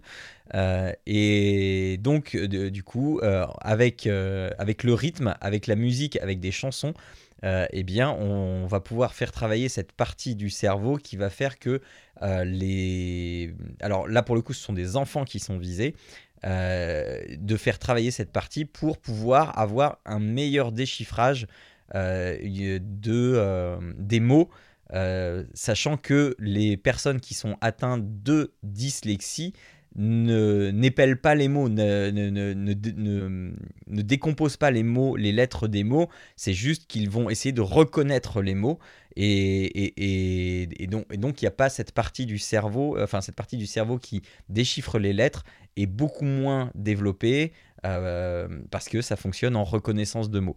Donc là, on va avoir, enfin si je dis pas de bêtises, je pense que c'est ça. Et donc là, on va avoir ce jeu qui va justement essayer de pallier à ça et de euh, faire plus fonctionner cette zone-là du cerveau pour aider les, enfants à, euh, à, ben, à être en moins en difficulté ben, face à, ce handicap. Est-ce que j'ai tout bien compris? Oui, oui, ça ressemble, ça ressemble à ça. Effectivement, en fait, la, la, musique utilisant les mêmes procédés, la reconnaissance de la musique utilisant les mêmes procédés que la reconnaissance des lettres et du déchiffrage. En fait, ce qu'ils expliquent, c'est qu'ils vont utiliser la musique pour faire en sorte que cette partie du cerveau, donc effectivement le, le, le faisceau arculaire, je suis pas un neurologue, hein, j'en sais rien, c'est juste ce qui est écrit dans le truc, en fait que cette partie-là soit euh, sur-sollicitée entre guillemets pour justement plus la muscler, pour faciliter par la suite la, la décomposition, la découverte des mots, euh, parce qu'en en fait ils sont, euh, le, muscle est atrophié si je devrais dire dans le cerveau, c'est pour ça qu'en fait ils l'utilisent mmh. pas quoi. Mmh. Alors que là, en fait, il, il, donnait l'image de la rééducation des footballeurs ou des sportifs qui ont des ligaments croisés abîmés, où en fait, ils vont les, les faire surtravailler pour les remuscler. Ben là, c'est pareil, en fait, avec un autre biais, ils vont travailler cet endroit-là pour qu'ils soient plus musclés, pour pouvoir mieux mmh, répondre euh, à des besoins et que ce soit plus facile pour eux derrière. Parce qu'on parle de dyslexie, mais en fait, c'est tous les troubles dys quelque chose, hein, donc euh, dyslexie, dysgraphie, dysorthographie, dysphasie, tous les pour, euh, qui vont bien. Pour l'expérience que j'en ai, donc je ne suis pas spécialiste, mais de de ce que je peux avoir de retour justement sur, euh, sur les médecins qui nous font euh, euh, des retours par rapport à, des élèves qu'on peut avoir, il faut savoir que les 10 vont énormément compenser. C'est-à-dire, enfin, ceux qui sont sérieux, qui ne se laissent pas abattre face, face à leur handicap, ils vont, et, ils vont énormément compenser. Donc, plutôt que de faire travailler la zone du cerveau, mais ça c'est inconscient, hein, euh, la zone du cerveau qui pourrait aider à, euh, à soigner ce handicap, enfin à, ce que cet handicap soit un peu moins handicapant, eh bien, ils vont compenser naturellement avec une autre zone. Donc là, pour la dyslexie, c'est la reconnaissance globale de la forme des mots. Euh, et, donc, ils vont développer cette partie-là au détriment de la partie qui devrait être utilisée et qui, du coup, bah, n'est plus utilisée et s'atrophie, entre guillemets. Euh, et donc est moins, moins efficace. Donc voilà. Euh, ensuite, ensuite, on va passer à tout autre sujet par Netflix. Là, c'est un sujet estampillé Jérôme. Euh, Netflix, Jérôme, Netflix va-t-il prendre la tête du monde ou est-il en difficulté? Je te pose la question, mon bon monsieur. Alors, pour ceux qui suivent un peu l'actu, en fait, il y a eu un truc un peu un peu retentissant dans l'univers du streaming euh, légal. Euh, à savoir en fait que Netflix a annoncé euh, pour la première fois depuis son lancement une perte d'utilisateurs au niveau mondial. donc c'est moins, moins 200 000 de ce que nous relaye l'article. Alors 200 000 sur les quelques millions qu'ils ont, je vous avouerai que bon, c'est pas non plus, voilà, hein, faut mettre en, en, perspective les chiffres. Mais malgré tout, c'est la première fois que Netflix ne connaît pas de croissance et même une régression. Donc c'était, c'était à souligner. Et forcément, il a fallu trouver euh, un bouc émissaire, parce que Netflix dit euh, c'est pas de notre faute, c'est la faute. Alors, des gens qui partagent leur compte, et admettons, euh, des gens qui piratent les séries ou c'est pas bien le piratage, etc. Bon, admettons. Mais c'est surtout. Moi, ce que je trouvais intéressant. La faute à Disney. Moi, ce que je trouvais intéressant. Voilà, ce que moi ce que je trouvais intéressant dans l'article, alors au-delà de Disney ⁇ euh, je pense que ce qui fait vraiment tâche aujourd'hui, et alors là on parle de Netflix, mais pour moi c'est plutôt global à, toutes ces plateformes de distribution de contenu euh, vidéo, euh, bah, c'est qu'en fait il y en a trop aujourd'hui. quoi. Mhm. C'est ce que dit l'article, c'est qu'aujourd'hui, en fait, quand tu veux regarder une série, bah, tu peux pas te permettre, enfin, à moins d'être dans les 1% des gens très riches, tu peux pas avoir un abonnement. Euh, allez, on va prendre Salto pour commencer parce qu'il y a un abonnement. Euh, on peut pas avoir HBO Max, Disney Amazon Prime, Netflix, Apple TV etc., etc. Parce que au bout d'un moment, tu payes 120 balles par mois d'abonnement. Mais euh, mm-hmm. ça, c'est pas possible. Enfin, donc euh, là, on a vu en fait, et, moi le premier, hein, une recrudescence d'utilisation de ces plateformes parce que tu avais enfin du contenu plus facilement accessible qu'en allant le chercher par d'autres biais, parce que c'était simple. Euh, en plus, entre guillemets, c'était. Alors, c'est pas entre guillemets, mais en plus, c'était légal dans le sens où euh, bah, tu payais ton abonnement et tu avais accès à ces contenus-là gratos. Sauf qu'aujourd'hui, les mecs, ils ont vu qu'il y avait euh, une poule aux œufs d'or. Ils ont voulu tous se tirer la, la, bourse. Sauf qu'à force de démultiplier les services, le seul truc qui va se passer, c'est qu'en fait, bah. Je suis pas sûr que tout le monde puisse prendre des abonnements, surtout à 15 ou 17 balles euh, comme ils le font, parce que tous les abonnements augmentent euh, au fil de l'eau, parce que bah, ils ont de plus en plus de coûts d'infrastructure, euh, ils veulent faire de plus en plus d'argent, il y a des productions, il bah, faut les financer, et comme le rythme des productions s'accélère aussi, et bah il faut de l'argent euh, supplémentaire. Euh, si on reprend l'exemple de Netflix, on voit en fait qu'ils testent un truc, si ça marche pas, ils, ils, squeezent la saison, alors soit en plein milieu, soit ils font des mini, mhm. des mini saisons et puis ils dégagent des trucs sans donner de suite. Et, euh, et je pense que moi, le, le, le, un des, des, des, points à étudier sur cette récession par rapport à Netflix, c'est pas tant le piratage ou le partage de comptes, mais c'est vraiment la démultiplication des services des services de streaming, même s'il ne faut pas de monopole, il faudrait malgré tout des accords pour que tu aies un peu de transversalité. Je dirais, alors c'est pas le bon exemple, mais comme le fait le Xbox Game Pass par exemple, avec le EA Plus ou des trucs comme ça, où tu as accès à quelques, quelques jeux du, catalogue Electronic Arts via ton abonnement Xbox Game Pass en fait. Quoi. Parce qu'à un moment donné, tu peux pas t'abonner à tout, et il y a forcément euh, des plateformes qui vont en payer les pots Alors je pense pas que Netflix euh, feront partie de cela au moins dans un premier temps parce que ça a été dans les premiers arrivés donc ils ont pris un panel très conséquent. enfin voilà. On prend aujourd'hui un autre exemple Canal Canal ça fait des années que ça existe et il y a toujours des abonnés il y a toujours des gens qui regardent Canal en fait quoi. Mm, mm. alors que pourtant je suis pas sûr que la qualité euh, du service Canal justifie encore aujourd'hui un abonnement quand on voit tout ce à quoi on peut avoir accès. Et pourtant il y a des gens qui gardent l'abonnement Canal quoi. Donc euh, donc voilà, donc moi je pense qu'effectivement. C'est comme l'abonnement à la salle de gym, tu sais, le, le tu vas jamais. mais, qu'au final, tu, tu te désabonnes pas. Euh, mais, mais, là, effectivement, toi, tu veux regarder une série. Ah bah non, c'est plus là sur votre plateforme, c'est vrai. Ça, en, plus, il y a tous ces moves où Disney Plus a repris euh, ses séries, les Marvel, a repris ses films, tous les trucs de la Fox aussi, parce qu'ils ont racheté la Fox, etc. Euh, et tu te dis, bah ouais, mais attends, moi je veux quand même regarder mes séries Netflix que j'ai commencé, mais je veux avoir les trucs accès Disney Plus, donc il faut que je m'abonne. Entre deux, tu as Amazon Prime. Alors, c'est peut-être eux, entre guillemets, les plus malins dans le sens où quand tu as Prime, bah, tu as Prime Vidéo, tu as Twitch, bah tu machin, enfin, tu as tout un service qui est englobé. Et là, je trouve ça peut-être plus intelligent quelque part parce que ça te paraît moins. Et puis, en plus, c'est euh, le meilleur marché, le meilleur rapport qualité-prix du marché. 60 hein, balles par an, euh, c'est imbattable. Euh, mais, mais à côté de ça, ouais, pour moi, le, le, le, le piratage n'est que la conséquence de la démultiplication des plateformes comme ça l'était avant que celle-ci n'arrive. Mais ça n'engage que moi, quoi. Mais euh, moi, je, pense que euh, au-delà du, de l'aspect financier, où effectivement, si tu prends tous les abonnements, tu arrives euh, à plus de 100 euros d'abonnement, c'est effectivement rédhibitoire pour un certain nombre de, de personnes. 120 euros par, par mois, c'est pas non plus rédhibitoire pour franchement tout le monde. Mais là où ça devient aussi rédhibitoire, c'est quand tu regardes le temps déjà que tu peux passer euh, à rien qu'avec Netflix à dire mais qu'est-ce que je regarde ce soir? Si tu fais ça avec 5 plateformes de streaming, mais euh, bah, voilà, euh, à, minuit tu dis ah bah finalement il y a rien. Donc c'est, je pense qu'il y a aussi le prix va aussi en concomitance avec la quantité de, choses disponibles. Et si euh, enfin, si tu n'as pas une vague idée de ce que tu veux regarder avant, le fait d'aller de, de faire défiler, de scroller et de se demander mais qu'est-ce que je regarde ce soir? Ah bah non, attends, il y a peut-être un truc mieux sur Disney ⁇ Ah bah non, il y a peut-être un truc mieux sur HBO. Ah bah non, il y a peut-être un, truc mieux sur euh, Apple TV. Euh, et, et, et, ça tue en fait le truc, le, le, les services se tuent eux-mêmes en fait. Je pense que on, peut prendre ça aussi en compte. Oui, je pense qu'il y a, peut-être de ça, mais euh, moi, moi, je, sais qu'aujourd'hui, pour une classe socio-professionnelle équivalente à la mienne aujourd'hui, enfin moi je peux pas me Oui, non mais ah ouais, non, cet abonnement, c'est pas possible. Moi non plus. Euh, clairement, dans, le même 120 boules par mois, non. c'est pas possible. Enfin, à un moment donné, non, euh, tu peux pas. Au-delà de la de la quantité astronomique de ce que ça représente comme contenu effectivement et de sélectionner ce que tu veux regarder.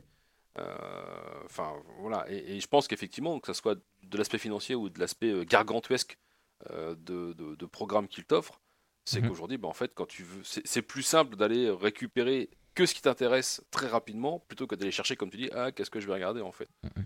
Il y a déjà, en fait, malgré tout, sur. Alors, c'est pas l'apologie, je ne cautionne pas spécialement, mais euh, effectivement, quand tu fais le piratage, en fait, les gens ne piratent que ce qui a du succès. Donc, déjà, ça t'écrème une partie de tout ce qui t'intéresse pas, quoi. Tu vois, c'est con à dire, mais c'est vrai, quoi. Donc. Non, mais malgré tout, euh, voilà quoi. Ouais. Donc, donc voilà. Donc je pense qu'aujourd'hui les, les, les mecs se font leur tort eux-mêmes, ils se tirent un peu une balle dans le pied. Et il ferait mieux de faire un conciliabule et trouver, de trouver des solutions Mm, mm. euh, plutôt que bah comme on disait tout à l'heure par exemple avec le, le store de Meta hein, de, de tous tirer la couverture de leur côté. À un moment donné, ça ça jouera pas en leur faveur de toute façon. Ils vont craquer moi, la comme ça couverture. ça finira. C'est ça. Voilà. Mais euh, bah, après, je, je rajouterais quand même là-dessus, sur le, juste le contexte mondial, c'est qu'il y a quand même une méga grosse in- inflation. Je sais que nous, de notre côté, on, on- ne serait-ce que pour la, la- la- les courses, etc., enfin, on, a pris cher euh, au niveau de l'augmentation globale. Ouais. Donc on fait attention, on fait attention à tout. Donc du coup, je peux aussi comprendre du lieu de fait, euh, maintenant j'ai Netflix, j'ai Disney+, j'ai machin. Bon, bah, tu sais, tu- t'appelles ton frère, t'appelles ta soeur, t'appelles, tu... euh, regarde, moi je prends Netflix, tu prends Disney+, on se partage, les, Ouais. euh, on se partage le, le, le password, et puis, tu sais, c'est une manière de, fi- de, de, de baisser la facture euh, Mhm. euh, chez, chez les uns chez les autres en fait. Ouais. Euh, le, contexte mondial n'aide pas à, à la consommation et aux abonnements globaux de toute façon, je dirais, de toute façon, de manière générale. Donc, c'est quand même marrant que ça, ça tombe aussi là, début de cette année, quand tu vois ce qui s'est passé l'année, enfin, quand, quand Ah tu bah vois oui. l'inflation, le, le prix de l'essence, etc. Enfin, tu sais, quand tu dis, bon bah, je mets un litre de, je mets un litre d'essence ou je mange ce soir? Bon bah, tu sais, tu dis, bon bah, Netflix et Disney sont sympas, mais dans l'ordre de priorité, au final. Ça. Donc, je pense qu'il y, a- il y a aussi cet aspect-là.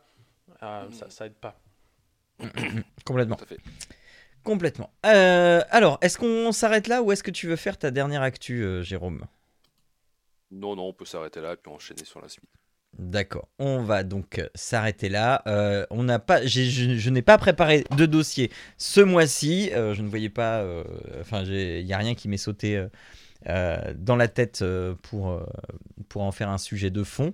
Ce n'est pas très grave puisque du coup, je vais remercier tout de suite euh, Monsieur V encore une fois, euh, Yoram Cohen, Il il Lucien Noël. favoris quand même. hein. Hubert Talot, David Z, Aounchi, HB, me- Christophe Maujoin, Sébastien, Xavier Scolar, Pascal Bousquet et Jérôme euh, pour leur soutien euh, comme chaque mois euh, sur Patreon. Euh, donc euh, voilà, ces gens-là euh, nous soutiennent euh, avec ce qu'ils veulent nous soutenir. On est- en est très reconnaissant. Et si vous voulez faire partie de cette grande famille de soutien euh, sur Patreon, allez sur patreon.com slash papa podcast et vous pouvez nous soutenir en 3 minutes chrono. Vous pouvez nous soutenir. Et, euh, vous aurez accès euh, à, eh bien, à toutes les archives vidéo des enregistrements des podcasts, par exemple. Vous aurez accès à des, des channels exclusifs sur le Discord.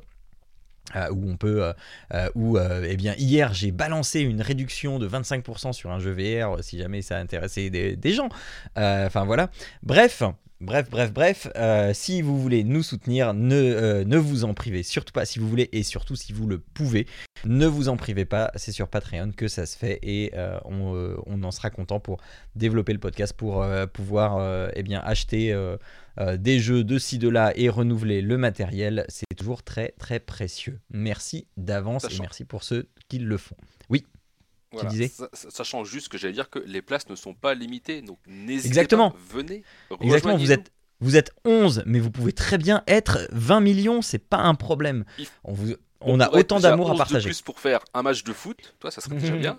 Et après euh, faire des rencontres, des trucs, ça serait sympa quoi. Donc non non, Voilà, n'hésitez pas, rejoignez. Si vous Exactement. pouvez, On- va faire une, une, pa- une Papa Podcast Convention Center et euh, Ouais, ah, ce serait trop bien. Ça serait trop bien. Une papa podcast fist, tu sais. oh, fais attention à comment tu l'écris. Avec Euh, un E. Avec voilà. un E, si t'as pas l'esprit mal tourné, voilà. Bah non, mais parce que moi, je- avec, Non, mais avec je un, avec E, avec les expériences Et- qu'il a vécues euh, avec Exactement. Monsieur V. je- J'ai l'impression que. Ah, alors ça, après, ça a peut-être changé sa façon de voir les choses. effectivement. mais, bah, parce que moi, avec un E, c'est fest, hein, c'est pas fist. Euh, Ah, mais fest en anglais. Tu- tu- Bah oui. Bah non. Je fais une- Bref, peu importe. Compris ce que je voulais dire. Tu fais juste du mauvais esprit pour m'embêter. Exact. C'est donc l'heure de passer à nos jeux du mois.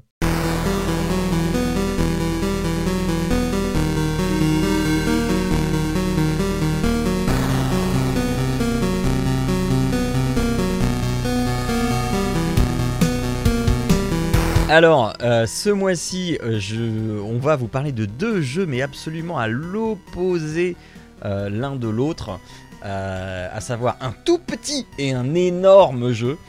Euh, donc je vais commencer par le tout petit, euh, à savoir Loop Hero. Alors Loop Hero, déjà c'est, je ne l'ai pas fait exprès par rapport au contexte géopolitique mondial, mais c'est un jeu russe, un, tout petit jeu indépendant. Donc ça veut pas dire forcément qu'il est mauvais, hein, c'est pas parce qu'il est russe que voilà. Euh, mais euh, c'est un jeu auquel je joue depuis euh, quelques mois maintenant. Il, est, il, il- il était passé en, en gratuit une semaine sur le sur le- l'Epic Game Store. C'est un jeu qui coûte pas très cher, j'ai pas son prix là, mais c'est un jeu qui, qui ne coûte pas très cher et en fait c'est un jeu dont le principe est simple. Alors d'abord c'est un jeu moche, hein. c'est un jeu à la à la 8 bits. C'est vachement vendeur, dis donc. bah ouais, non mais, non mais autant prévenir tout de suite. hein, on voit bien là sur le, sur le live, euh, c'est pas un jeu qui est très très joli. Euh, néanmoins, néanmoins, c'est un jeu qui fonctionne très bien. Alors on part du principe qu'on est un aventurier, donc un héros, d'où le nom euh, Loop Hero. Donc déjà on a la première moitié du titre. Et ce héros, en fait, il va, eh bien, comme tout bon héros, partir à l'aventure sur un chemin. Sauf que ce chemin, ce chemin, eh bien, c'est une boucle. Ça y est, on a la deuxième partie du titre, Loop. Euh, et donc ce chemin, c'est une boucle. Et on va comme ça déambuler et on va euh, refaire des boucles et des tours et des tours. Euh, au début, sur ce chemin, il n'y a rien. Il n'y a rien. Il y a juste euh, des petits blobs euh, qui, sont là parce que bah, on est un aventurier. Il faut bien qu'il y ait un petit peu d'aventure. Donc on a des petits blobs à oxyre. Et puis ces petits blobs, ils vont nous apporter du loot. Ces loots, ce sont des cartes ou alors soit de l'équipement, soit des cartes. Ces cartes, on va pouvoir les placer sur le chemin ou à côté du chemin. On va avoir des cartes de montagne qu'on va placer sur, dans le paysage, ou on va avoir des cartes de forêt, des cartes de marais, euh, qu'on va placer, elles, sur le chemin. Et euh, où on va aussi avoir des cartes qu'on va pouvoir placer juste euh, sur les cases adjacentes au chemin. Par exemple, les nids d'araignées ou les champs de bataille. Et toutes ces cartes vont avoir des propriétés. Euh, les cartes prairie ou montagne, par exemple, elles vont nous apporter eh bien, des ressources. Euh, les cartes euh, avec les nids d'araignées, elles vont eh bien, tous les jours, parce qu'on a un cycle de jours qui est différent de la boucle. La boucle, c'est quand on fait un tour complet. Un jour, c'est un jour, un cycle jour-nuit. Et donc, à chaque, à chaque cycle jour-nuit, dès que le jour se lève, on entend un petit. Voilà. Et, euh, et on a des euh, mobs qui vont popper euh, selon les, eh bien, les cartes qu'on a déployées autour de ce chemin ou sur ce chemin. Donc on va avoir des araignées, des blobs qui vont réapparaître, etc. Et puis il y a des cases qui vont faire des actions bonus, qui vont faire accélérer notre héros. Donc le héros va aller plus vite, mais en contrepartie, toutes les créatures sur ces cases adjacentes vont avoir 20% d'attaque de plus. Et comme ça, on va très très vite comprendre qu'il y a une synergie en fait à trouver entre toutes ces cartes. Euh, sachant que ces cartes, ben, on les ramasse, euh, c'est au petit bonheur la chance. hein. On ne sait pas quand est-ce qu'on va avoir une prairie, un village, etc.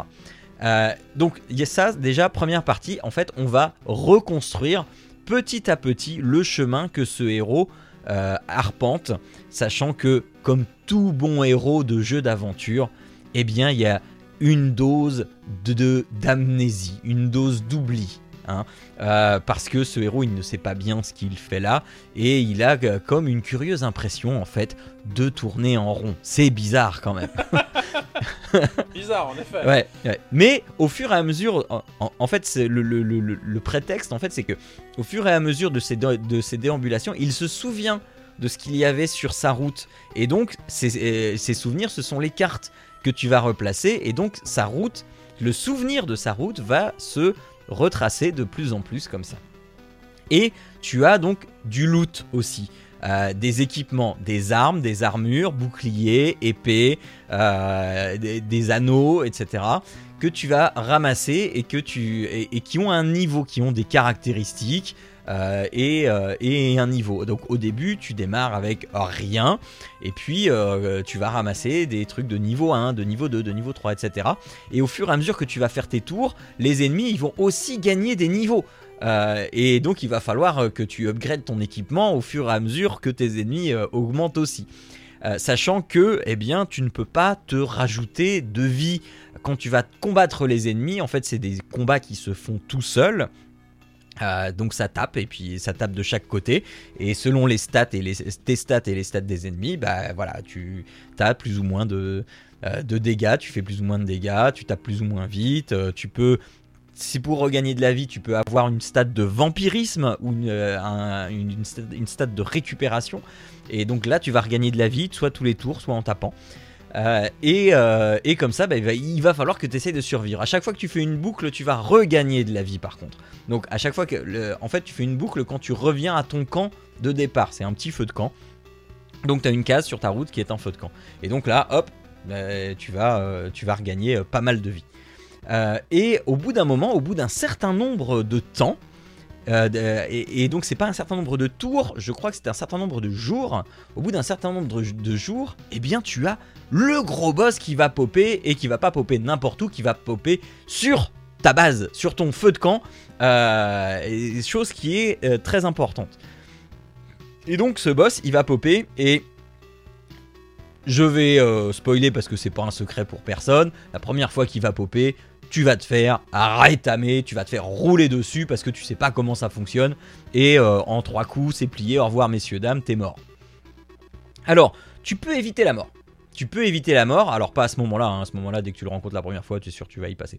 Mais sinon, tu peux éviter la mort parce que si tu vois que bah, t'as plus beaucoup de vie et puis tu dis mais, bon sang, mais euh, si je refais un tour de plus, euh, là ça va pas aller. Alors à n'importe quel moment, tu peux décider de euh, c'est bon, j'abandonne, je me casse de là et tu as un bouton pour te casser. Ce qu'il y a, c'est que si tu te, si tu t'en vas, si tu abandonnes n'importe quand, eh bien tu vas perdre, je crois, c'est 60% de tout ce que tu as ramassé en termes de loot. Sauf. Sur ce tour-là Non, non, non, sur, depuis le début de ton. De, depuis le début de, de, ton, de, ta partie. Depuis le début de ta partie. Oh vache D'accord? Donc 60% de ton loot, tu vas le perdre si tu abandonnes n'importe quand. Mais si tu abandonnes au moment où tu es sur ta case de départ, donc ton feu de camp, là tu repars avec la totalité. Donc c'est une sorte de qui tout double en fait. Mais si tu meurs, là tu ne repars qu'avec 30% de tes possessions. Par contre, si tu réussis à tuer le, le, boss, bah là tu vas avoir euh, du, euh, du, bon loot en plus. Voilà, exactement. Donc, il y a comme ça un, équilibre bénéfice-risque à jauger euh, constamment. ça, c'est pour le principe de départ. Dès que tu as fini une partie, donc soit tu meurs, soit tu l'abandonnes, tu vas retourner à ton camp, donc qui n'a rien à voir avec le feu de camp sur la route. Et là, on va entrer dans une phase de jeu qui va s'apparenter à du city building, mais de très très simplifié. Hein. Tu vas avoir des cases, et puis sur ces cases, tu vas pouvoir construire une cuisine, une forge, euh, etc. Et, ces choses-là, tu vas les construire avec eh bien, le loot que tu as ramassé pendant tes aventures. Donc ces loots, c'est du minerai, c'est du bois, c'est enfin etc. Et tu vas comme ça développer ton camp, sachant que dans ton camp, en fait, il y a euh, des gens qui sont là et qui se sou... ils, savent pas trop pourquoi ils sont là en fait. Euh, toi, tu as l'air d'avoir une mémoire qui, se garde plus que eux. Dès qu'il y a une boucle qui est faite, c'est un poisson rouge, ils ont fait le tour du bocal et ils reviennent à zéro. Euh, enfin, à peu près. Euh, c'est pas tout à fait clair non plus. il, y a, une sorte de flou. Il y a une sorte de flou sur le déroulement du temps, sur le déroulement de la boucle. On n'en sait pas trop. On va bien sûr en savoir plus hein, après avec le déroulement des événements. Notamment, dès qu'on va réussir pour la première fois à battre le premier boss, eh bien là, il va y avoir des, euh, des, discussions qui vont se faire, qui vont nous éclairer un petit peu plus sur la nature de qu'est-ce qui est en train de se passer là. Euh, pourquoi est-ce que euh, je suis bloqué là-dedans, etc. Et ça va aussi débloquer au fur et à mesure de, alors pas forcément là des boss, mais de, nos aventures, de l'expérience qu'on va prendre, etc. Ça va aussi développer des nouvelles cartes. Des cartes, en fait, c'est aussi un jeu de deck building, puisque avant chaque aventure, eh bien, on va faire son set, son preset. On va choisir des cartes. Donc, on va pouvoir éliminer certaines cartes qui ne vont pas se retrouver dans les loots et euh, ajouter d'autres cartes qu'on aura gagnées. Euh, et donc celles-ci s'ajouteront dans les loots. Forcément, sur chaque carte, il y a des degrés de rareté. et donc on va avoir plus ou moins de chances de looter telle ou telle carte. Donc il faut aussi construire son deck en fonction de, sachant que son deck, on peut pas euh, y mettre moins d'un certain nombre de cartes et plus d'un certain nombre de cartes. Ça reste assez limité, je crois que c'est entre 7 et 12 pour le chapitre 1, et il y a comme ça plusieurs chapitres qui vont se débloquer au fur et à mesure des boss qu'on va battre. Et, euh, et on va aussi débloquer ben, des archétypes de héros. Parce que euh, au début on est un guerrier et puis on va pouvoir débloquer d'autres archétypes de héros. Je vous laisse la primeur de la découverte. Et à chaque archétype de héros qu'on va débloquer, on va avoir euh, du stuff qui va être différent, un, comportement qui va être différent. Par exemple, sur la deuxième classe de héros que vous allez débloquer, eh bien, euh, les loots en termes de, en termes d'équipement, ils ne vont pas se faire pendant le tour, à chaque fois qu'on va boucler une boucle, eh bien là on va gagner tout le loot d'un coup. Et, euh, et, donc euh, après, euh, eh ben, on, s'équipe pour le tour suivant et on recycle ce qu'on veut recycler pour avoir des loots de craft, etc. Enfin voilà, bref. et donc il y a comme ça des héros qui vont fonctionner de manière différente et on va essayer de trouver ce qui correspond le mieux à tel chapitre, à telle, à telle situation, etc. Sachant qu'on peut pas changer de héros en cours, en cours de run. Voilà, et il y a des cartes qu'on va mettre aussi sur, sur la, carte euh, dans les paysages, par exemple les montagnes. Quand on va associer 9 montagnes, donc sur un carré de 3 sur 3, eh bien ça va faire une grosse montagne et puis cette grosse montagne en fait c'est un, un, bloc particulier qui va faire popper de nouveaux ennemis qui vont faire popper du loot des loots différents parce que selon euh, s'il y a beaucoup de monstres sur, la case, si ces monstres sont différents, etc. Les loots vont être différents aussi. Et donc là, il faut, euh, je vous invite fortement à aller sur un wiki du jeu parce que euh, ces loots qui vont nous permettre d'upgrader notre camp, de faire des bâtiments, etc. Parce que la forge, elle va vous permettre de commencer l'aventure avec un équipement plutôt que de commencer l'aventure avec rien et d'attendre et de taper euh, avec des mains et forcément on tape, pas, tape pas fort. Là on commence l'aventure avec un équipement de niveau 1. Donc déjà on est plus efficace. On perd moins de vie et plus on va euh, augmenter la forge, plus on aura d'équipement, etc. Sachant que les, euh, les, améliorations, en fait, elles vont demander une quantité assez substantielle de composants. Et certains, ils ne sont pas faciles à avoir parce que certains ne vont être obtenables que si tu as 5 monstres différents sur une case. Euh, et donc, si tu survis à cette attaque-là, tu vas avoir ce type de loot, ce type de ressources. Et euh, voilà, donc c'est pour ça que le wiki est très important parce que ça dans le jeu, il y a rien qui te le dit, absolument rien. C'est voilà, c'est juste l'expérience c'est juste l'expérience que tu vas faire du jeu et donc l'expérience que tu vas faire de, mettre telle carte à côté de celle-là, à côté de celle-là et voilà. Et ah bah tiens ça, ça fait des chocs à pic. Et euh, donc euh, c'est ça, c'est par. Euh, mais pour retenir tout, c'est impossible. Donc il faudrait que tu aies un petit calepin à côté. C'est pour ça, aller voir un wiki, c'est beaucoup plus simple. Euh, donc voilà, c'est un jeu qui est difficile. C'est très difficile. C'est un jeu où il faut concrètement tricher à côté pour t'en sortir. Mais non, non, non. ah, ah, ah non. sur un wiki, c'est pas tricher, pardon. Non, non, c'est. non, non, non, non. Ce que. De jeu aller sur un wiki, en fait, le, là, c'est juste consulter une base de connaissances. C'est pas. Euh, ça te dit pas comment gagner, ça te dit pas euh, l'histoire. Euh, là, tu dois faire ci, tu dois faire ça. Les wikis que, que je dis qu'il faut aller voir, c'est juste les pour avoir tel type de ressources, comment tu dois faire. Parce que euh, sur, tous ces wikis-là, tu ne trouveras jamais de... De ben en fait, l'histoire, ça dit que machin et truc, il fait ci, il fait ça, donc il faut faire ci, il faut faire ça. Non, non, non, non. C'est juste de... tu vois, enfin... D'avoir une, liste de toutes les recettes possibles. C'est ça. Mais, mais, moi, je dirais, mon pauvre monsieur, quand il n'y avait pas Internet, tu faisais comment Hein? Non, mais...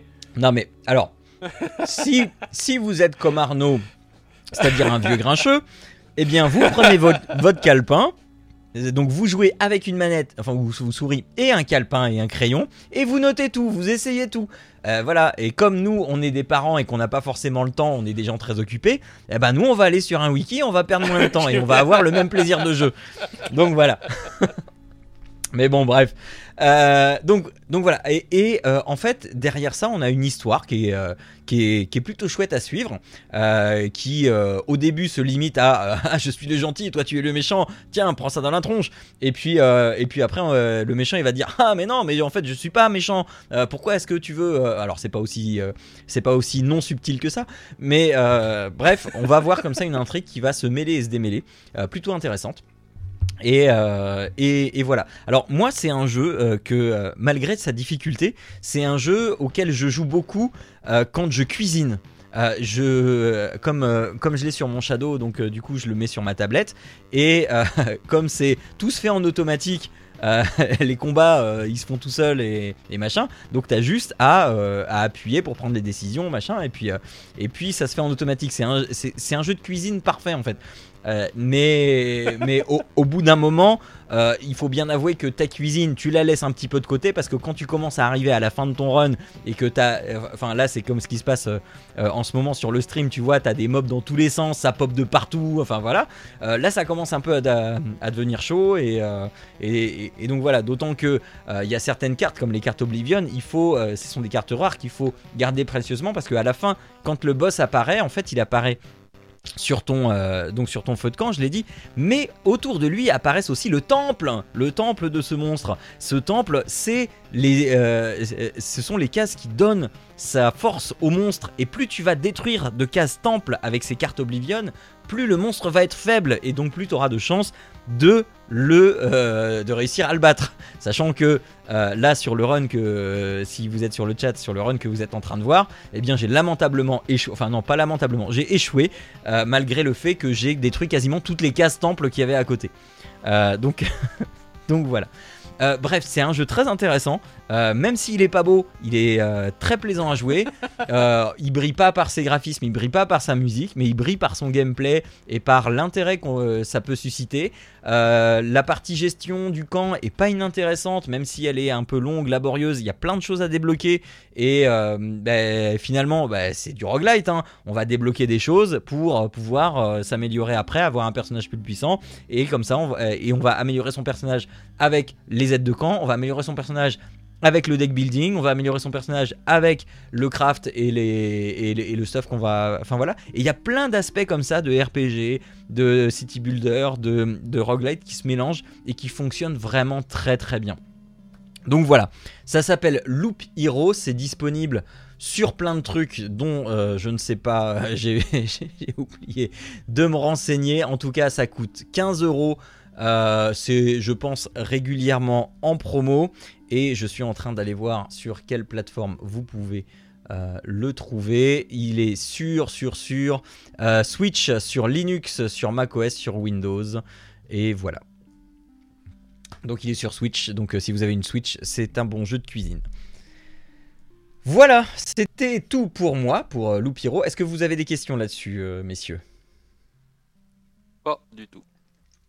Non, ça va. Ok, eh bien alors passons du coup à euh, cet autre jeu qui pour le coup lui n'est pas du tout indépendant, moche et qui ne brille pas par sa musique. Donc c'est tout Oh, l'inverse. Si. Non non non non non mais le mien ne musique. Oui non mais le mien ne brille pas par sa musique. Euh, Ah oui, euh, d'accord. Voilà. Excusez-moi. Excusez-moi, excusez-moi, excusez-moi. Et donc euh, Jérôme, parle-nous d'Elden Ring s'il te plaît. Oui, un petit jeu, euh, petit jeu indé euh, sorti un peu dans l'ombre comme ça. On sait pas trop. On, sait, on sait pas trop d'où ça vient. Non, non, Elden Ring. euh, bon, je pense que beaucoup de gens ont entendu parler. Le dernier, euh, le dernier de la QV. euh, le dernier sorti des studios euh, From Software. Donc From Software, pour ceux qui ne savent pas qui c'est, ce sont les développeurs des, des Souls. Donc Demon Souls, Dark Souls, mais aussi de Bloodborne De- et, et- et de Sam Sekiro. Et de- oui, ouais, mais c'est Sekiro surtout. Donc, donc voilà. Euh, donc Elden Ring, euh, pff, que- que- par, par, par où commencer euh, Par où commencer Par le tuto. Euh, Ouais, pourquoi pas, mais le tuto on peut passer à côté dans le jeu en fait, c'est ça qui est très rigolo. C'est ça que je le dis. Voilà. En fait, Elden Ring, vous allez jouer un, un personnage. Alors, en fait, il y a une thématique, une thématique un petit peu de qui lie un peu tous les tous les jeux de cette de ce studio From Software, qui est que on, on part du principe que oui, le jeu est, le jeu est dur. Alors le jeu est pas, est pas dur dans le sens, comment dire, où euh, il n'est pas injuste, c'est ça. En fait, il va être, euh, il va être compliqué, il va falloir l'appréhender, et c'est vrai pour tous les jeux. Et Elden Ring ne fait pas exception à la règle parce que je fais un disclaimer tout de suite. Les gens disent oui, euh, Elden Ring c'est le plus facile des Souls ou c'est le plus facile pour commencer, etc. C'est pas spécialement vrai, dans le sens où le jeu n'est pas moins exigeant. en fait, tous les Souls vont vous récompenser pour euh, euh, dans votre façon d'apprendre le jeu et d'apprentissage. Et Elden Ring en ça est plus simple que les autres, il est vrai parce que en fait, contrairement à tous les autres, tous les autres euh, jeux de From Software, c'est un open world. C'est-à-dire, enfin, un open world où ce qui s'en rapproche le plus, à vous avoir une map qui est gigantesque, mais réellement gigantesque. J'ai échangé avec Arnaud juste avant le, podcast en off, en disant que dans la capture que vous voyez sur le live, si vous êtes sur le live, je ne montre pas la map de mémoire parce que il euh, y a toute une mécanique dans la map qui fait que euh, vous montrer ce que j'ai déjà découvert, ça serait spoiler le jeu quelque part. Donc, euh, donc vous, comprendrez quand vous verrez, mais en fait on découvre la map par des mécaniques bien particulières et non pas simplement en se déplaçant dedans en fait. Donc, donc voilà. Mais le fait que ce soit un monde très vaste facilite, facilite l'accès dans le sens où euh, avant, dans les Souls, en fait, quand vous jouiez, bah, c'était souvent des donjons, couloirs, boss, même s'il y avait plein de ramifications, plein de passages secrets, plein de raccourcis qui se débloquaient au fil de l'histoire. Il fallait malgré tout suivre euh, au départ une première trame, et si vous étiez bloqué, bah, il n'y avait pas 36 milliards de possibilités, en fait, vous n'aviez pas trop trop d'autres euh, opportunités. Là, dans Elden Ring, si jamais vous faites face à un, ennemi qui est trop trop balèze pour vous, ou que vous n'arrivez pas à appréhender, ou vous vous n'avez pas à prendre les mécaniques ou euh, bref, bah vous faites demi-tour, vous allez voir ailleurs si c'est mieux, et puis vous revenez plus tard et il n'y a rien qui vous empêche de le faire en fait.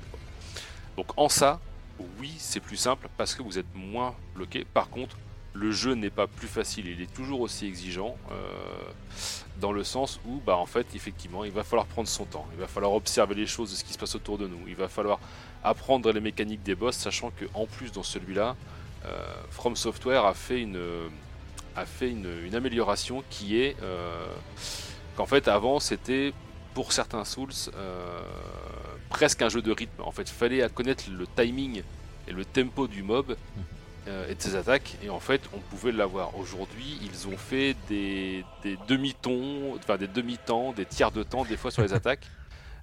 et du coup, tu as l'impression qu'il va frapper, mais en fait, non, le coup est relativement retardé.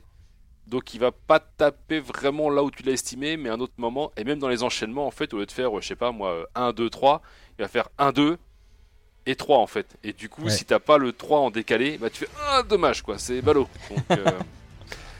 Donc, euh, donc, donc, ça c'est donc ça c'est bien pour ça. Mais attention, voilà, le jeu n'est pas n'est pas plus facile.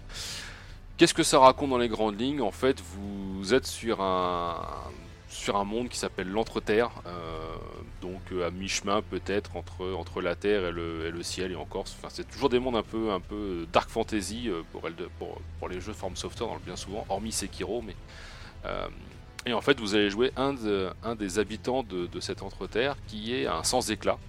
Et en fait, il y a eu un truc, donc vous voyez dans le, dans le, trailer du jeu, on voit que en fait, il y a eu une catastrophe parce qu'il y avait l'arbre monde et l'anneau d'Elden, enfin l'anneau, le cercle, le cercle d'Elden en fait, qui euh, en fait s'est retrouvé brisé et euh, séparé entre, euh, entre quatre, je crois que c'est quatre entités ou peut-être plus, je sais plus. Enfin bref, un certain nombre de demi-dieux.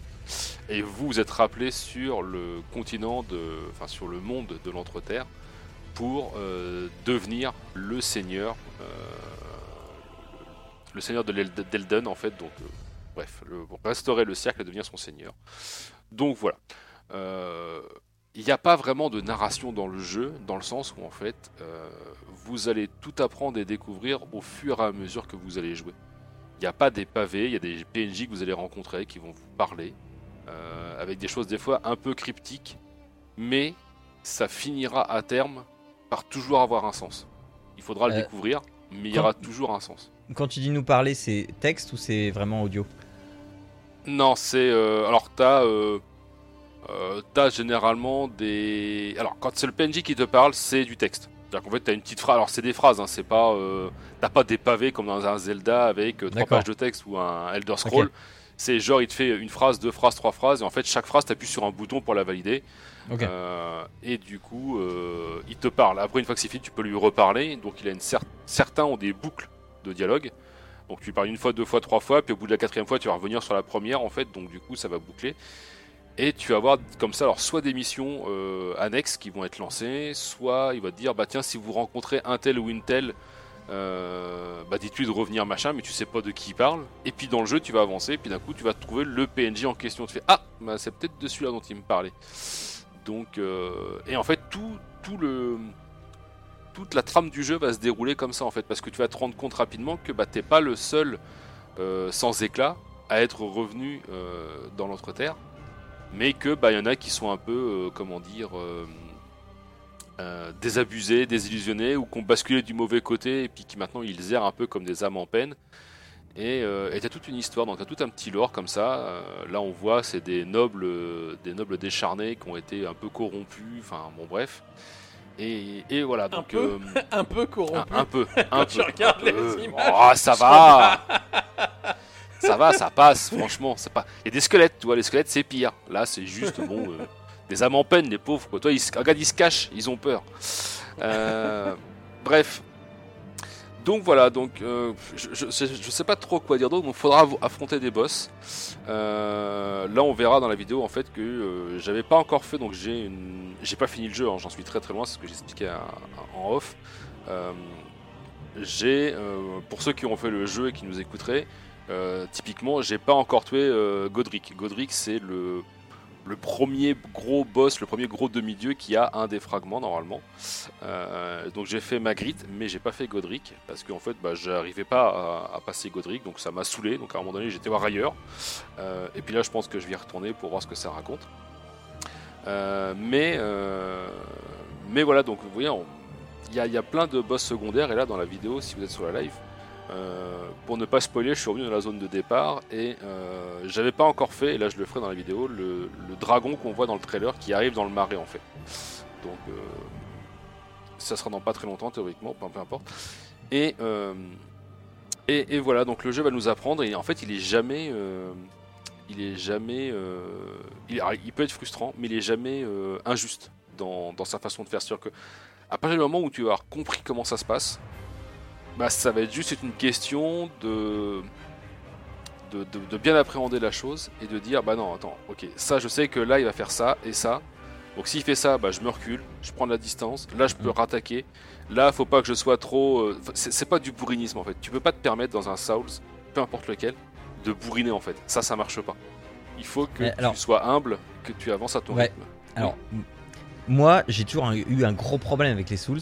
Euh, j'ai, euh, aucun autre jeu m'a donné, euh, que ce soit euh, Dark Souls ou Bloodborne, aucun autre jeu m'a donné autant ce sentiment de mais vraiment j'ai pas que ça à foutre. D'accord? Et justement, ce truc que tu évoques sur apprendre à combattre les patterns, etc. Moi, il y a un jeu auquel j'associe beaucoup cette mécanique, c'est Monster Hunter. Est-ce que tu as joué à Monster Hunter? Oui bien sûr Est-ce que tu retrouves un peu ce même feeling? Parce que du coup, moi, je l'ai retrouvé absolument pas dans les Dark Souls ou les Bloodborne. Parce que dans les Dark Souls ou les Bloodborne, c'était pas de l'adaptation, c'était juste, bah, tu dois savoir par cœur ce qui va se passer. Tu vois?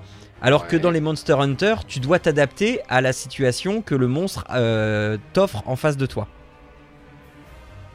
Mhm. Est-ce que, du coup, on se retrouve plus proche d'un Monster Hunter que d'un Dark Souls ah non on reste on reste sur la philosophie Dark Souls hein.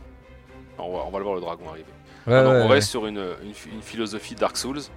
Euh, euh, en fait, le, le- le truc, alors j'ai beaucoup joué à Monster Hunter World et à Monster Hunter Rise, Mhm. euh, qui, qui sont pas les anciens, hein, donc on va pas Non, être, non, non, On, on est sur du Monster Hunter mo- moderne.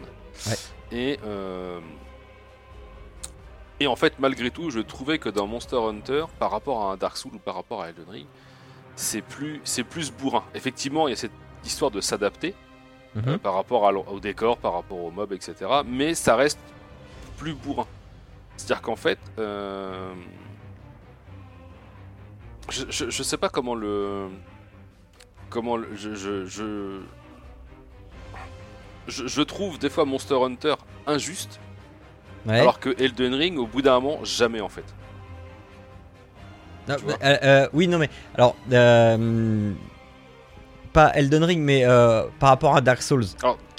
Alors même Dark Souls, les Dark Ouais. Souls, notamment le 3, étaient pas injustes dans sa façon de jouer.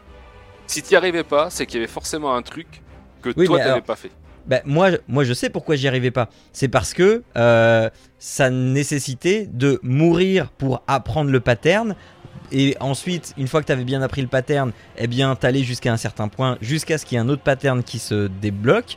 Et donc, tu mourrais pour réapprendre ce, second pattern, etc., etc. Et jamais j'ai eu autant le sentiment de, mais j'ai franchement autre chose à foutre de ma vie que de mourir pour apprendre des trucs. Et euh, alors que euh, si euh, il y avait une certaine anticipation, si je voyais ce qu'il voulait faire, si je voyais son intention, ce qui est pour moi le cas dans Monster Hunter, quand tu vois qu'il prépare un coup, euh, quand tu vois qu'il est fatigué, quand tu vois machin, bah, tu sais à peu près à quoi t'attendre et tu peux, euh, en esquivant machin, il n'y a pas de, euh, il n'y a pas d'inattendu, d'inattendu inévitable. C'est-à-dire que ce que tu vois, tu peux trouver un moyen de l'anticiper même si tu l'as jamais vu. Alors que dans les Dark Souls ou les Bloodborne, tant que t'as pas vu le pattern, tu sais que tu vas te le manger et que tu vas mourir. Alors, ouais. euh, je, je sais pas, j'ai pas le même ressenti que toi en fait là-dessus. D'accord. Euh, parce que tu vois là, par exemple, là, on, là, voit le, le, le, le combat du dragon. Ouais. Euh, typiquement que j'avais jamais fait, hein, parce qu'en fait, une fois que tu tues le dragon, tu peux pas le retuer. Donc, D'accord, ok. c'est un monstre majeur, donc il va disparaître de l'univers à jamais quand tu l'auras tué. Mhm. Euh, et même si le combat est pas des plus jolis à voir, bah, en fait, ce que tu évoques là, bah, tu te dis en fait, ouais, euh, si je sais que je suis euh, sur les pattes arrière du mob, je sais qu'il va lever la patte et ça se voit en fait, tu vois le mob Ouais. lever la patte, donc toute cette anticipation de coup, tu la sais. Mais effectivement, euh, dans Monster Hunter, même si tu jamais rencontré le monstre, au début, les attaques, tu vas les prendre parce que tu sais pas, par exemple, le Topi Gadashi, tu Mhm. sais pas à un moment donné qu'il va te faire un salto arrière avec sa queue et qu'il va te la retaper au sol pour te la mettre sur la tronche, tu vois. Oui. Tu peux pas, les- tu peux pas l'anticiper cette attaque-là. T'es obligé Non, mais ça va pas te tuer sur le coup. savoir que. Bah là non plus, tu vois. Bah, Enfin, moi, dans les Dark Souls, Ouais, mais- c'était beaucoup plus punitif où tu te la prenais, soit tu mourais sur le coup, soit euh, il te restait plus qu'un coup à, à prendre et puis au revoir, quoi. C'est ça. Mais, mais si c'était punitif, alors là, là il y a eu un bug hein, dans le combat, je fais juste une parenthèse, ceux qui sont sur le live, il y a un bug dans le combat. Euh, le- mob il disparaît, je sais pas pourquoi, il a disparu, il est retourné derrière, enfin c'est comme ça. Euh, bref. Euh, ouais, mais malgré tout, par rapport à ce côté punitif, je- suis pas complètement d'accord dans le sens où euh, dans, dans Monster Hunter, t'esquives mal une attaque d'un monstre, euh, surtout à haut niveau, tu te fais éclater la bouche en fait quoi. Tu- Et tu peux mourir en un coup quasiment quoi. Ouais, alors c'est c'est peut-être parce que je suis jamais allé à haut niveau. Parce que moi Monster Hunter, j'ai alors le Rise j'ai moins joué mais le World à un moment donné quand t'as affronté les dragons avant qu'il y ait les premières extensions, donc quand il y a eu les, les- les- les tout premiers ajouts de DLC, euh, si t'avais pas la bonne armure et la bonne arme, le monstre jamais tu le tuais en fait quoi. Ouais, Et il ouais, t'éclatait en trois coups. C'était juste pas possible. Et euh, Dark Souls dans ça est pas plus punitif. C'est-à-dire que là, euh, alors les, les anciens Dark Souls, c'est vrai qu'il y avait un côté où fallait des fois, euh, si tu ta concentration, ta mécanique de jeu ou ta- ta- ta- tes appréhensions, parce qu'il y a aussi ce côté-là, euh, faisait que bah, tu mourais. Bah, en fait, il fallait dire, je vais faire demi-tour. Je vais aller récupérer euh, des âmes sur les monstres, je vais passer de level, Mhm. je vais augmenter ma barre d'endurance, je vais augmenter ma barre de vie, je vais peut-être tomber sur deux trois autres armes, je vais améliorer mon stuff, etc. pour encaisser plus de coups Ouais. que, euh, que ce qu'il va être capable de me faire. Et aujourd'hui, toi là, le dragon, je le fais. Euh, bon, effectivement, normalement, tu le fais au début du jeu. Moi, je suis level là, 45-46, donc c'est beaucoup plus simple. Je pense que si je l'avais fait au tout début, effectivement, je serais sûrement mort parce qu'il y a plein de trucs que je me prends qui devraient me one-shot et qui ne le font pas Ouais. aujourd'hui en fait. Ouais. Mais malgré tout, euh, t'as une, une satisfaction que j'ai ressentie dans Monster Hunter, euh, dans, pardon, dans Dark Souls, dans Elden Ring, que je n'ai quasiment jamais ressenti de Monster Hunter en fait quoi. Mhm. C'est-à-dire que là, euh, il y a eu un boss juste avant ça que j'ai fait, qui s'appelle le guerrier draconien, je crois, un truc comme ça, enfin bon, bref. Où je suis mort, mais peut-être 20 ou 25 fois, parce qu'il y avait une, phase de jeu qui fait que je me dis, mais non, mais c'est pas possible, je vais, je vais, vais pas y arriver, machin, etc. Et au bout d'un moment, c'est passé. Et là, quand ça passe, cette sensation de suprématie sur le mob en disant, ça y j'ai passé un cap, tu vois, j'ai compris quelque chose. Ça, je l'ai jamais, ça, je l'ai jamais vu dans Monster Hunter en fait. Quoi. Mhm. Là où tu te dis, ah ouais, euh, je, je, Mais de la même manière, il y a eu des boss, euh, et, le dragon dans le combat, on l'a vu, où en fait, par, par défaut, et c'est pour ça que j'ai pas aimé Sekiro, enfin, j'ai pas beaucoup joué à Sekiro, parce que Sekiro jouait vraiment sur le timing et sur la parade. C'est-à-dire qu'en fait, il fallait que tu contres parfaitement l'attaque de l'adversaire pour le déstabiliser et le tuer. Mhm. T'as un peu ça dans les Souls, notamment dans Elden Ring, avec le coup de bouclier qui te permet en fait de faire un contre. Mais c'est pas euh, le mécanisme principal du jeu. En fait, là, dans, euh, dans Elden Ring, on l'a vu, tu peux faire beaucoup d'esquives et si tu les fais au bon moment euh, et au bon endroit, tu peux esquiver les coups. Et par mhm. défaut, moi, j'avais toujours tendance à faire les esquives ou les trucs, mais en arrière, toi, pour m'éloigner du monstre. Mhm. Bah en fait non, le dragon typiquement en fait, tu t'aperçois dans le combat au bout d'un moment que si t'es loin, il te crache des flammes et c'est dans ton cul en fait, tu peux jamais le toucher. Donc il faut aller sur le dragon, il faut aller dans ses pattes, il faut affronter ses ailes, sa queue, ses pattes, faut pas avoir peur. Et que quand il te fait un coup, faut esquiver, mais faut esquiver vers lui et pas dans l'autre sens en fait, toi. Et il y a beaucoup de monstres comme ça où en fait quand il arme son coup avec son bras, tu dis ah ouais il arme sur le bras droit, donc si je me mets, en gros, schématiquement je la fais, mais si je la mets entre ses côtes et son aisselle, en fait, il pourra pas me toucher avec son coup. Tu vois, c'est purement logique. Mais quand t'as un mec qui brandit une épée de 4 mètres de haut, t'as qu'une envie, c'est de courir 5 mètres derrière pour être sûr de pas t'apporter, quoi. Mhm. Sauf que c'est pas la bonne solution. Et ça, il faut, il faut, rentrer dans la garde de l'adversaire quand. Il faut rentrer dans la garde, mais ça, mais ça c'est pas naturel en fait, tu vois. Non. Bah oui, donc euh, les monstres sont, plutôt imposants, c'est ça. courir, non mais c'est exactement ça quoi.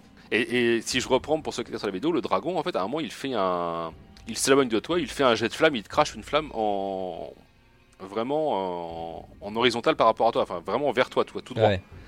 Et au début, en fait, je courais sur le côté, donc je m'approchais pas de lui, mais je courais et j'esquivais, j'esquivais, parce qu'au bout d'un moment, j'avais vu que la flamme s'estompait. Mm. Et j'ai compris au bout d'un moment que si tu courais simplement en diagonale vers lui, mais en décalant du coup de la flamme, en fait, la rotation du dragon n'était pas suffisante. Oui, bah oui. Donc tu pouvais t'approcher de lui et aller le taper pendant qu'il finissait son souffle. Ouais. Mais ça, il a fallu que je prenne 2-3 souffles avant. Et quand tu comprends, toi, tout cet apprentissage-là pendant le combat, ça mhm. ressemble à du Monster Hunter, hein, parce que finalement, tu t'adaptes. Bah oui, oui, non, mais c'est ça. Moi, moi j'ai souvent comparé ça à du Monster Hunter. Mais, mais effectivement, vas-y Arnaud, dis-moi.